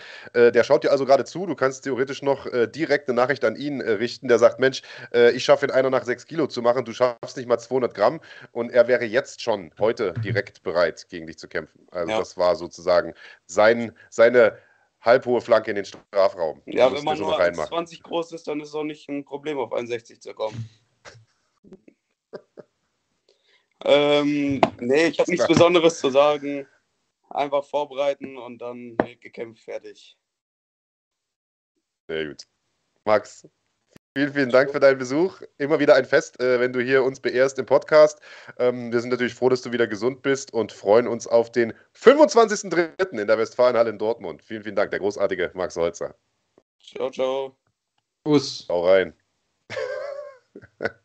was für ein geiler Typ. Aber was für eine krasse Story auch, Andreas Kanyotakis. Ich meine, du bist ja nun schon äh, also du selbst musstest natürlich nie äh, oder selten viel cutten, ähm, aber du bist natürlich extrem viel auch unterwegs gewesen in den Ecken als Betreuer von, von äh, vielen Hochkarätern, äh, die natürlich cutten mussten. Ist dir sowas schon mal untergekommen, dass ein Cut so, also trotz, also so wie er es jetzt beschrieben hat, ist ja doch alles eigentlich richtig gemacht worden und man hört es ja immer mal wieder, dass obwohl eigentlich alle Parameter und alle sozusagen Tricks sozusagen angewendet werden, es trotzdem nicht funktioniert. Hast du das schon mal in so einem Ausmaß erlebt, dass der Körper dann so streikt? Ja, ich habe das bei Ruben mal erlebt. Da ging es tatsächlich auch nur irgendwie mal 100 Gramm. Mhm. Um, aber das, also der hatte, ich weiß nicht, wie viele Weightcuts schon hinter sich und der war so jemand, ähm, der mir noch sehr viele Sachen übers Cutten beigebracht hat. Der war einfach ein absoluter Ernährungsnerd und kannte seinen, seinen Körper extrem gut, hat auch Buch geführt über alles und ja, du machst es zehnmal, beim elften Mal machst du genau dasselbe und auf einmal reagiert dein Körper anders. Und das, also es ist tatsächlich, also nicht, nicht immer nur dann, wenn äh, Frauen ihre Periode haben, sondern das passiert, man, manchmal ist dein Körper anders eingestellt, weiß ich nicht. Ähm, und ähm, ja, das haben wir hier und da auch schon mal in der UFC erlebt. Manchmal reagieren Körper anders und äh, das ist letzten Endes ein großes, großes Mysterium. Ähm, sowas kann passieren, aber das ist natürlich auch gefährlich. Also das, äh, das Kämpfen an sich ist gefährlich, aber viel gefährlicher ist eigentlich der Weight Cut. Aber ich glaube, dann an dem Punkt jemanden an der Seite zu haben, zu sagen, hey Leute, wir müssen jetzt hier einmal Stopp machen, weil ansonsten wird es zu gefährlich. Das ist schon sehr, sehr wichtig. Ähm, ja, und jetzt bin ich mal gespannt, wie wir da den Bogen spannen zu ähm, jemanden, der die letzten 200 Gramm unbedingt schaffen wollte und das nicht geschafft hat äh, und sich deswegen fertig gemacht hat, sodass er ins Krankenhaus gekommen ist, zu einem Mann, der vielleicht die kontroverseste Figur war rund um die letzte Veranstaltung, die wir am 17.12. hatten. Und äh, das, obwohl er gar nicht gekämpft hat. und äh, jetzt äh, bin ich extrem gespannt, was er zu erzählen hat. Und äh, Marc, weil es deine Aufgabe ist, äh, hol doch unseren nächsten Gast, rein. Ja, ich bin sehr, sehr froh, dass äh, Anastasios Ratsioliadis äh, heute bei uns zu Gast ist, denn wir haben über diesen verpatzten Weightcut von der letzten Veranstaltung ja schon äh, groß und breit gesprochen. Wir haben im Grunde jeden Beteiligten zu Wort kommen lassen, inklusive auch Maurice Adolf, der wahrscheinlich am ehesten davon auch betroffen war, der natürlich total angefressen war. Nur einen nicht, nämlich äh, Tasso. Und das gehört sich nicht. Der soll natürlich auch, äh, der soll natürlich auch sein, seine Sätze hier sagen äh, dürfen. wir hätten das Ganze auch schon viel, viel eher gemacht, aber ähm, wir haben eine Aktion abgewartet, die ich persönlich sehr, sehr löblich finde. Äh, Tasso hat nämlich einen Weight Cut bei sich zu Hause gemacht, einen Test-Weight-Cut sozusagen, um zu schauen, ob er dieses, oder um sich selbst und allen anderen auch zu beweisen, dass er dieses äh, Federgewichtslimit schaffen kann. Und genau diesen Test-Weight-Cut haben wir abgewartet. Der ist geglückt und jetzt haben wir ihn heute hier in der Sendung, der großartige Tasso, Anastasios Razioliadis. Sei gegrüßt, mein Lieber. Hallo alle zusammen. Ja, Tasso, äh, Andreas hat es ja gerade gesagt, kontroverse Figur. Die äh, Leute waren sehr, sehr angefressen, dass der Kampf äh, nicht stattgefunden hat, um es mal vorsichtig zu formulieren. Also es, uns ist ja ein paar Tage vor dem Event äh, Islam Dulatov weggebrochen, der den Hauptkampf machen sollte. Äh, Riesenfight, Titelkampf und so weiter. Aber das Echo war gar nicht so schlimm. Die meisten haben ihm gute Besserung gewünscht, alles okay. Und also der Aufreger war gar nicht so, äh, so groß. Aber als dann der Adolf-Tasso-Kampf weggebrochen ist, äh, da habe ich gedacht, die zünden uns den Laden an. Also, das ist natürlich einerseits auch ein Lob für dich irgendwo, weil die Leute echt Bock hatten auf diesen Kampf. Also mich eingeschlossen. Ich habe da richtig Bock drauf gehabt. Äh, am Ende äh, hast du da natürlich, aber war es natürlich der Prügelklabe der Nation, weil alle gesagt haben: Mensch, der Tasso, äh, wie kann der das denn bringen? Jetzt erzähl uns doch bitte diese Geschichte erstmal aus deiner Sicht. Was genau ist an diesem Tag passiert? Also, also Bezug um, auf den Weightcut. Genau. Also von Anfang an zu stellen, äh, es war meine Schuld, es war mein Fehler. Das auf jeden Fall gebe ich zu. Es war so, das war die Kampfwoche, sage ich mal. Ist nicht so gut gelaufen mit dem Schwitzen und dem ganzen Karten, weil ich mich bisschen, ich wurde ein bisschen krank und hat nicht alles zusammen gepasst. Soll jetzt keine Ausrede sein. Uns auf jeden Fall krank von mir. Und dann am Wagetag dachten wir, dass wir jetzt einfach alles rausholen müssen. Aber da hat es einfach nicht funktioniert. Also der Körper wollte nicht das Wasser geben, sage ich mal. Und wir haben alles probiert und dann haben wir uns ein bisschen vereinigt auf einer anderen Gewichtsklasse, 67, äh, 67 Kilo. Und ja, hin und her nach den ganzen Karten und nach der ganzen Saundurchgängen haben wir am Ende leider nur äh, 68,3 geschafft. Und ja, so wurde der Kampf nicht statt. Jetzt äh, für, für mich nochmal irgendwie zum, zum langsamen Mitschreiben, weil das ist ja ähm, auch was, wo die Timeline aus meiner Sicht eine sehr, sehr wichtige Rolle spielt. Also generell ist, glaube ich, ähm, von den Zeiten her selten etwas so wichtig im Leben eines Kämpfers wie der Tag der Waage. Also da geht es ja, ja, wirklich um, um Minuten für manche Leute. Ähm, und manche Leute sind so gut, dass sie wirklich nur sagen wir 20 Minuten, eine halbe Stunde das Gewicht haben und dann aber auch schon wieder mit dem Aufladen beginnen. Also da, da, da ist ja alles sehr sensibel. An welchem Punkt war euch denn klar, weil das ist nämlich auch ein, ähm, ein Vorwurf, der an vielen Stellen irgendwie aufkam. Nee, klar, klar, klar. Wenn die doch gewusst haben, äh, die schaffen das Gewicht nicht, warum haben die nicht vorher Bescheid gesagt? Dann hätte man sich vielleicht vorher darauf einstellen können, dann hätte vielleicht auch Maurice gar nicht das Gewicht machen müssen. Ähm, aber er war ja auch so angefressen, weil er gesagt hat, ey, ich habe mir den ganzen Kram gegeben. Hätte ich das vorher gewusst, hätte ich wenigstens gesagt, okay, der macht auch zwei Kilo weniger. Also, wann war für euch klar, wir schaffen das nicht? Das war echt wirklich am Waagetag, weil ich äh, bin eine Person, die eigentlich viel am Waagetag macht. Auch bei meinen anderen Kämpfen habe ich viel am Waagetag immer gemacht. Es ist doch immer alles gut funktioniert, aber es halt nicht, hat es gar nicht funktioniert. Gut, da hatte ich auch ein, ein Kilo mehr als geplant, aber dachten wir, ein Kilo kriegen wir noch runter, aber da hat es gar nicht funktioniert. Also ich bin sehr früh auch aufgewacht, ich war schon um 6 Uhr morgens in der Sauna drinne. Und bis dahin haben wir es echt probiert, aber da ging es einfach nicht. Da ist, da ist nicht alles genau gut gelaufen. Es soll jetzt keine Entschuldigung sein oder irgendeine Ausrede. Wie gesagt, die Schuld sehe ich ein und ich weiß nicht. Und ich habe mich auch deutlich bei jedem entschuldigt. Und ja, es war einfach nicht wie geplant. Das ist ist irgendwie daneben gegangen diesmal. Hat doch nicht vor einer Woche nicht schon mal gut angefangen. Weil es mich ein bisschen erwischt hat, habe ich da nicht hinbekommen, richtig mein Gewicht zu machen. Aber weil ich den Kampf nicht absagen wollte, habe ich mir gedacht, das kriege ich hin. Jetzt gab es ja verschiedene Versionen, wie viel Kilo du am Ende tatsächlich hattest. Also das erste, was rauskam, war, der ist fünf Kilo zu schwer. Äh, dann kam, ich glaube, aus eurer Ecke, also aus der Ecke deines Teams, nee, nee, Moment, es waren äh, nur in Anführungsstrichen 1, äh, 1, irgendwas. Jetzt hattest du gerade, äh, dann hatten wir mit Maurice Adolf gesprochen, der gesagt hat, naja, Moment, 1, irgendwas über diesen danach vereinbarten Catchweight, was ja in Summe dann trotzdem fast 4 Kilo sind.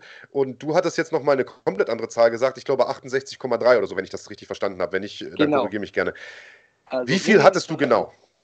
Also am Ende des Tages, Max Merten und die Gauen waren ja auch dabei bei der Waage, hatte ich in, auf der Waage stehen 68,3. Das, das war das letzte Gewicht, wo ich mich angewogen habe. Da war der Max Merten dabei und die Gama auch. Das war das letzte Also Gewicht. zweieinhalb Kilo über dem Federgewichtslimit, wenn man so will. Genau, wenn man so will. Und wo, wo kommt dann diese 5 Kilo oder 4,5 Kilo Geschichte her? Wo, wo Also, kommt das her? Es also wenn man das genau betrachtet, war das ja so, wir haben uns gewogen und der Maurice, der kam ja mit der 65, Komma irgendwas. Also er war ja leichter als schon die Gewichtsklasse ist. Und so hat er es hochgerechnet. Und am Ende des Tages, wo ich, ich habe ich hab ja auch ein bisschen mehr Zeit von seinem Team bekommen, habe ich mich auch klar bedankt. Und am Ende des Tages, wo ich mich zuletzt gewogen habe, hatte ich auf der Waage 68,3 stehen. Und wir hatten dann auf 67 geeinigt. Und ähm, in der, sagen wir, einem Tag nach dem Kampf, nach dem Event, ähm, gab es einen Post von dir. Bis zu dem Post war Maurice, sag ich mal, ein bisschen enttäuscht, äh, ein bisschen traurig. Aber er hat dich ja auch noch, aber er hat dich auch noch so ein bisschen in Schutz genommen. Hat so ein bisschen gesagt, so, ey, hackt nicht auf dem Tasso rum, das kann jedem mal passieren, wer weiß, ne? Ähm, aber nach dem Post von dir, ähm, in dem du irgendwie gesagt, so ein bisschen deine, ich, du kannst gleich, kannst gleich antworten, ich mache nur das Thema einmal auf, weil vielleicht nicht alle im Thema drin sind.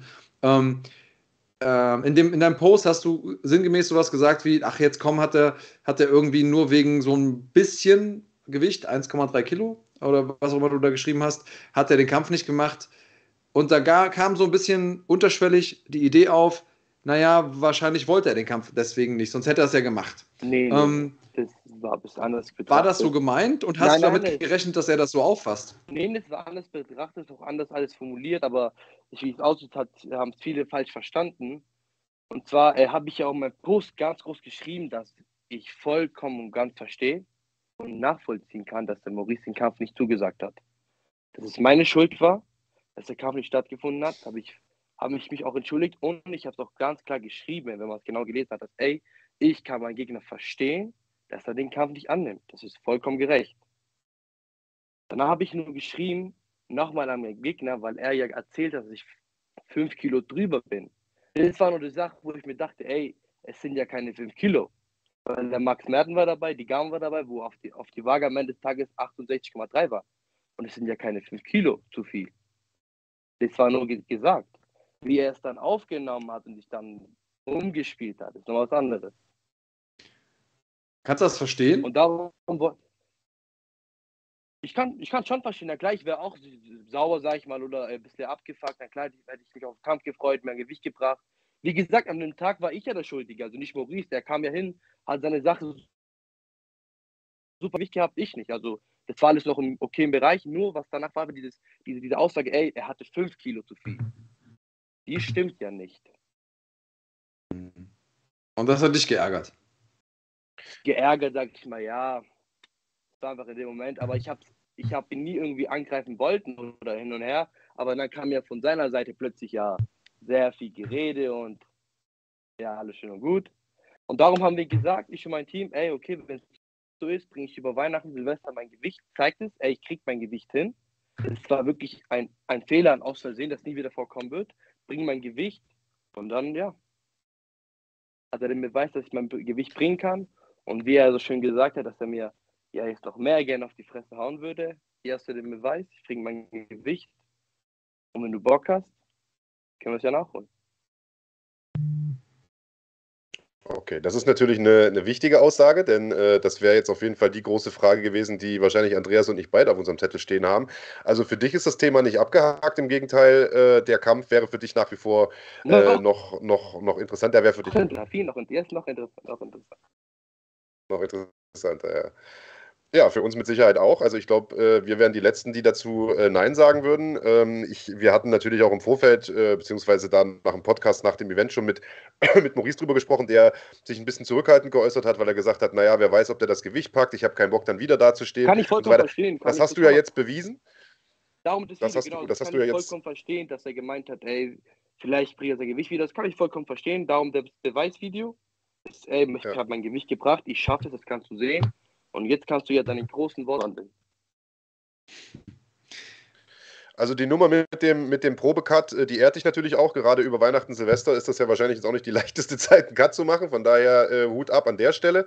Ähm, aber trotzdem würde ich nochmal gerne auf den Event zurückkommen. Zweieinhalb Kilo, also selbst wenn es keine fünf Kilo waren, sondern nur in Anführungsstrichen zweieinhalb, ist natürlich trotzdem Ja, viel ja, drüber, ne? Für, ein, nee, für, ein, äh, für ein. Federgewicht.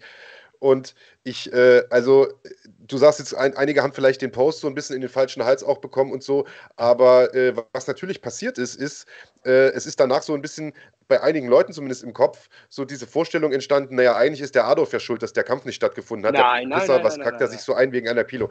Das hast du nicht gesagt, aber, es, aber einige Leute in, dem, in den Kommentaren haben das gesagt. Und ich glaube, das ist das, was ihn so extrem angefressen hat. Das kann ich gut verstehen, das kann ich vollkommen gut verstehen. Aber äh, wieder, ich wiederhole mich nochmal, wenn man den Post genau lesen wird oder genau in betrachtet, habe ich am Anfang ganz deutlich geschrieben, dass es meine Schuld ist, dass ich meinen Gegner vollkommen verstehen kann und ich doch nachvollziehen kann, dass der Kampf nicht stattfindet.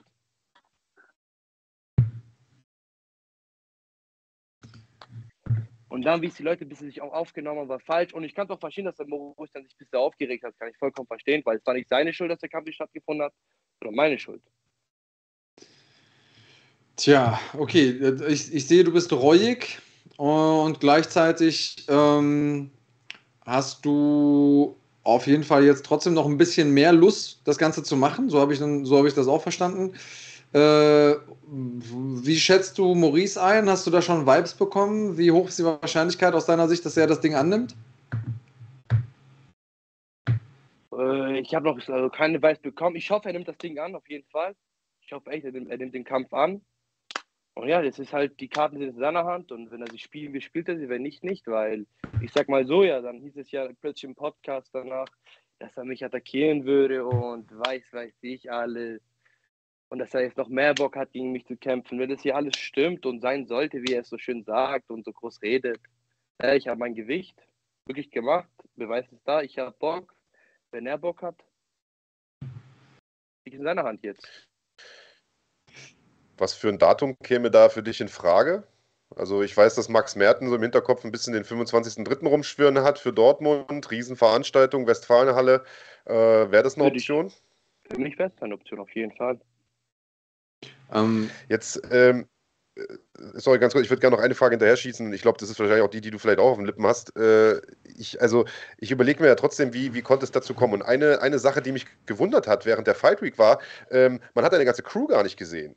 Ne? Der Oliver Meyer war nicht am Start, Sascha war nicht am Start. Äh, hat das vielleicht auch dazu beigetragen, dass du sagst, so die Expertise aus deinem Team nicht im Rücken hattest? Andreas hat es gerade gesagt, du brauchst einfach auch immer einen, der dir ein bisschen hilft. Ich sage jetzt mal übertrieben gesagt, die Hand hält bei diesem Cut und äh, auf, die, auf die ganzen wichtigen Parameter achtet.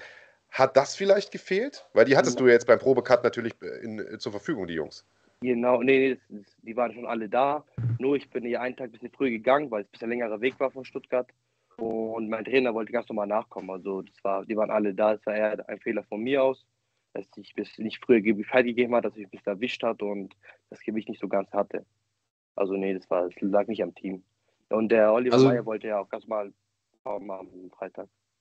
am Freitag, aber normalerweise hätte, hättest du ihn ja am Donnerstag gebraucht, oder? Weil der Weight Cut, der findet ja am Donnerstag statt. Oder hast du den nur am Freitagmorgen gemacht? Nein, ich habe schon Donnerstagabend angefangen. Mhm. nee, ich habe schon Donnerstagabend angefangen. Aber ich hatte ja den, sag ich mal, meinen Weightcut-Partner da, der Mhm. immer da ist. Okay, Der mit mir das Weightcut macht, der war da. okay. Ähm, ich habe mir jetzt nochmal deinen Post angeguckt, ähm, weil es geht ja auch so ein bisschen um die Frage, ähm, wer hat zuerst geschossen, sag ich mal. Ne? Also äh, ich hatte ja durchaus ich würde wahrgenommen. es jetzt nicht schießen nennen, sorry, ich unterbreche, ich würde es jetzt nicht schießen Mhm. nennen. Also von mir aus war es die ganze Zeit also nicht irgendwie gedacht, jetzt, dass es jetzt so ausgeht und plötzlich so ein sozialer Medienkrieg, sag ich mal, stattfindet, hätte ich nicht gedacht jetzt, aber da, darum habe ich auch danach nicht mehr darauf geantwortet, weil es mir schon zu, nicht lächerlich wurde, aber irgendwie zu viel für soziale Medien, dachte ich mir auch, komm. Also darf ich nur mal ganz kurz einen, den mittleren Teil vorlesen von deiner Klar, Nachricht? klar, klar. Da steht, ähm, mein Gegner wollte auch keine Kompromisse eingehen, kann ich auch gut verstehen. Sportlich betrachtet ist es meine Schuld und es tut mir unfassbar leid für jeden. Mit zwei Ausrufezeichen. Und ich glaube, jetzt kommt der Satz, der ihn ein bisschen getriggert hat. Aber wer sein Comeback geben will und es ernst meint, würde für 1,7 Kilo Unterschied trotzdem zusagen. Hundertprozentig. Ja, das war wegen den 5 Kilo, weil er sich geäußert hat, dass ich 5 Kilo ja zu viel habe. Mhm. Wer, wer von Anfang an gesagt, ey, so und so war es, hätte ich habe ja, wie du ja vorgelesen hast, zugegeben, ey, ich kann es vollkommen betrachten. Aber dieses 5 Kilo war dann, ja klar, auch was, das auch am Ende 1,7 oder 2,5 ist immer noch zu viel. Aber nochmal 5 Kilo anzuhören, ist schon mal was ganz anderes. 5 Kilo. Kilo. Also das war deine Reaktion auf diese, auf ja, diese ja, 5 Kilo. Weil aber das, weil, ich, hm. weil ich am Anfang mich ja entschuldigt habe und es klar, klargestellt habe, ey, dass es meine Schuld ist, habe ich mir nicht gedacht, jetzt, dass es, wie gesagt, auf seinen mhm. sozialen Medien kriegt er sich mhm. irgendwie einbaut. Dann hat er ja tausend Sachen noch hinterher erzählt. Dann dachte ich mir, okay, komm, ich lasse es einfach. Es ist nicht so mein Ding, jetzt irgendwie jetzt hier ganz tausend Posts zu machen, groß zu reden und sagen hin und her.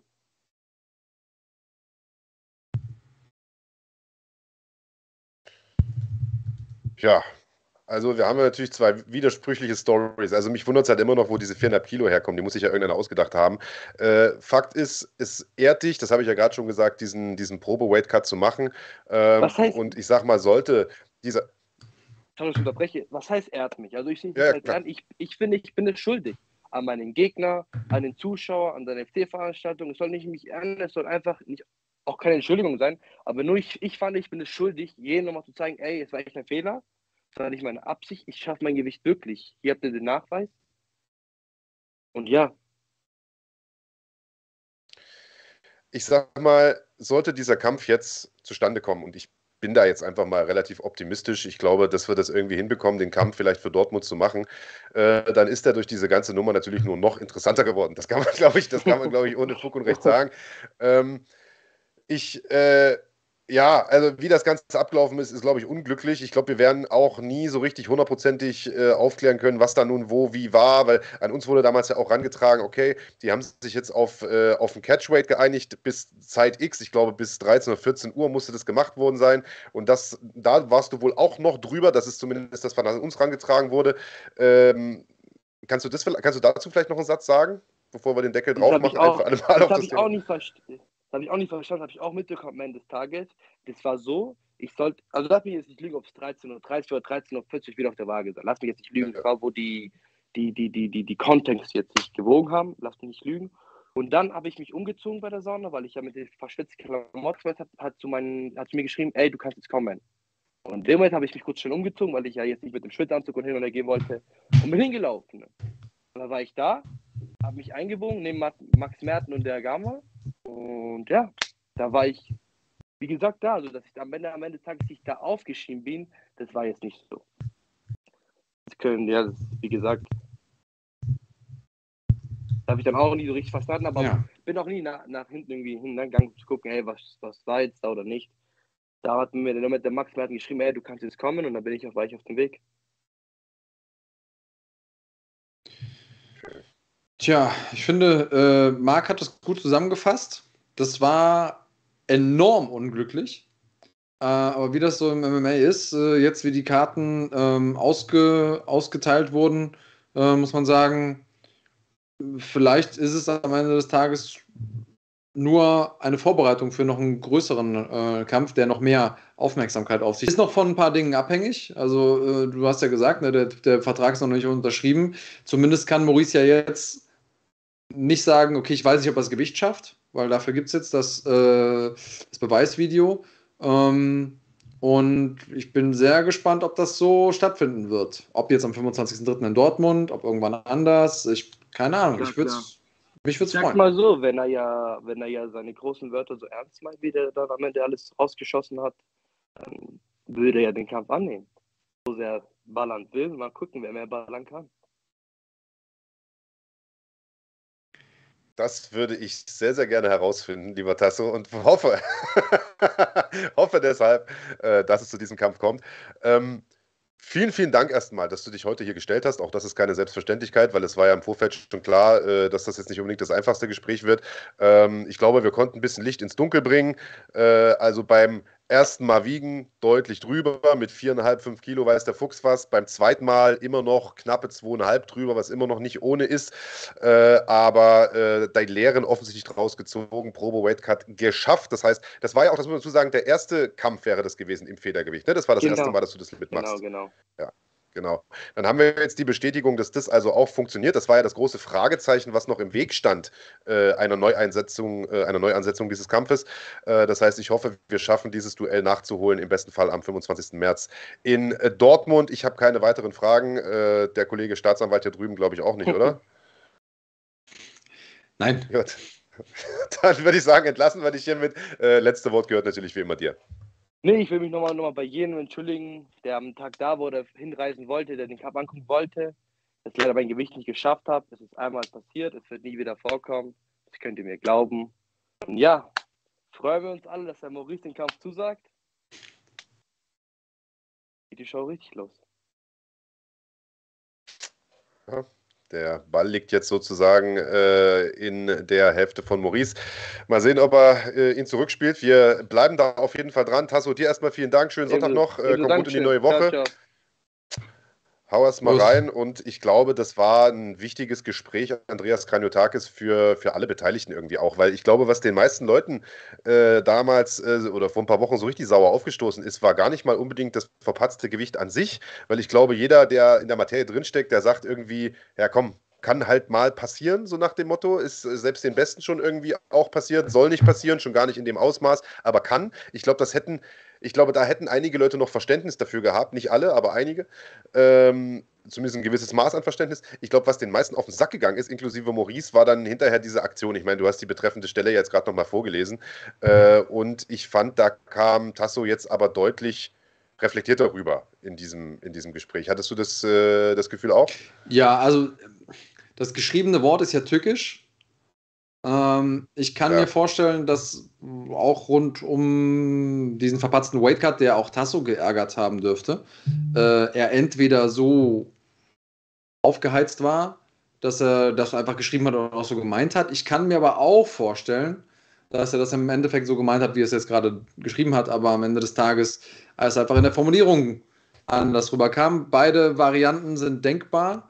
Ähm, so oder so haben wir ähm, jetzt noch ein bisschen mehr Buzz rund um den Kampf.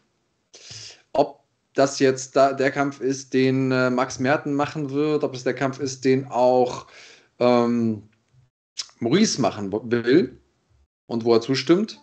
Denn auch da muss man sagen, natürlich könnte der jetzt, hätte der Fug und Recht zu sagen, ich will das nicht, aus Gründen. So, da würde jetzt auch keiner sagen, äh, du hast Angst vor Tasso oder so, sondern dann könnte man immer sagen, okay, hm, ja, äh, kann, man, kann man vielleicht auch verstehen. Um, ähm, aber ich fände es schon cool. Ich fände es schon gut. Na, voll. Voll, Alter. Ja, Mann, dieses Federgewicht ist schon eine, ist schon eine stabile Gewichtsklasse. Also ich, äh, du hast ja vorhin dieses Turnier, diesen Vorschlag da von einem unserer User da mal rezitiert. Also wenn man mal guckt, was für Federgewichte wir mittlerweile im Stall haben, das ist schon, äh, das ist schon stabil. Also da kann man schon, da kann man im Jahr 2023 stabil planen. Ähm, ja, und Tasso gegen Adolf ist natürlich ein äh, fanfreundlicher Kampf auch einfach. Also ich hoffe schon, äh, dass der es noch äh, auf die Karte schafft am 25.03.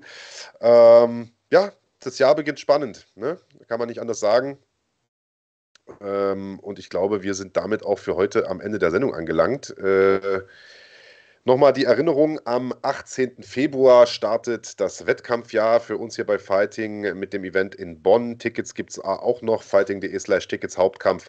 Kushet Kakarov gegen Darko Banovic, Fabio Schäfer äh, wird einen MMA-Kampf bestreiten. Es gibt einige andere äh, total spannende Fights auf dieser Card. Und äh, dann der große Leuchtturm-Event am 25. März in der Dortmunder Westfalenhalle. Auch dafür gibt es Tickets unter fighting.de slash Tickets. Ja, Machen wir Deckel drauf, oder? Ja, für heute. Wir haben viele Themen abgehandelt, viele kontroverse Themen, viele intensive Themen. Ähm, und äh, wir haben es eben schon mal gestriffen, aber für den 18. Februar gibt es ja auch noch Uçar gegen Ilbay. Äh, so ein bisschen ein heimlicher Hauptkampf, würde ich sagen. Ähm, klar, Ilbay hat natürlich ähm, jetzt noch nicht so viele MMA-Kämpfer, aber ist nicht nur ein, ein, Freund der Sendung und ein Freund von Fighting, sondern auch einfach ein großer Name im Kampfsport an sich. Und Uchal ist auch ein äh, absoluter Publikumsmagnet. Also das, äh, das wird, ein, wird ein großes Ding. Wir haben äh, auf jeden Fall einiges Cooles vor uns in diesem Jahr und in den nächsten Monaten. Und ich, äh, ja, freue mich auf alles, was da kommt. Würde ich sagen, belassen wir es dabei für heute. Euch noch einen schönen Sonntag. Bleibt gesund und haut rein. Bleibt cremig.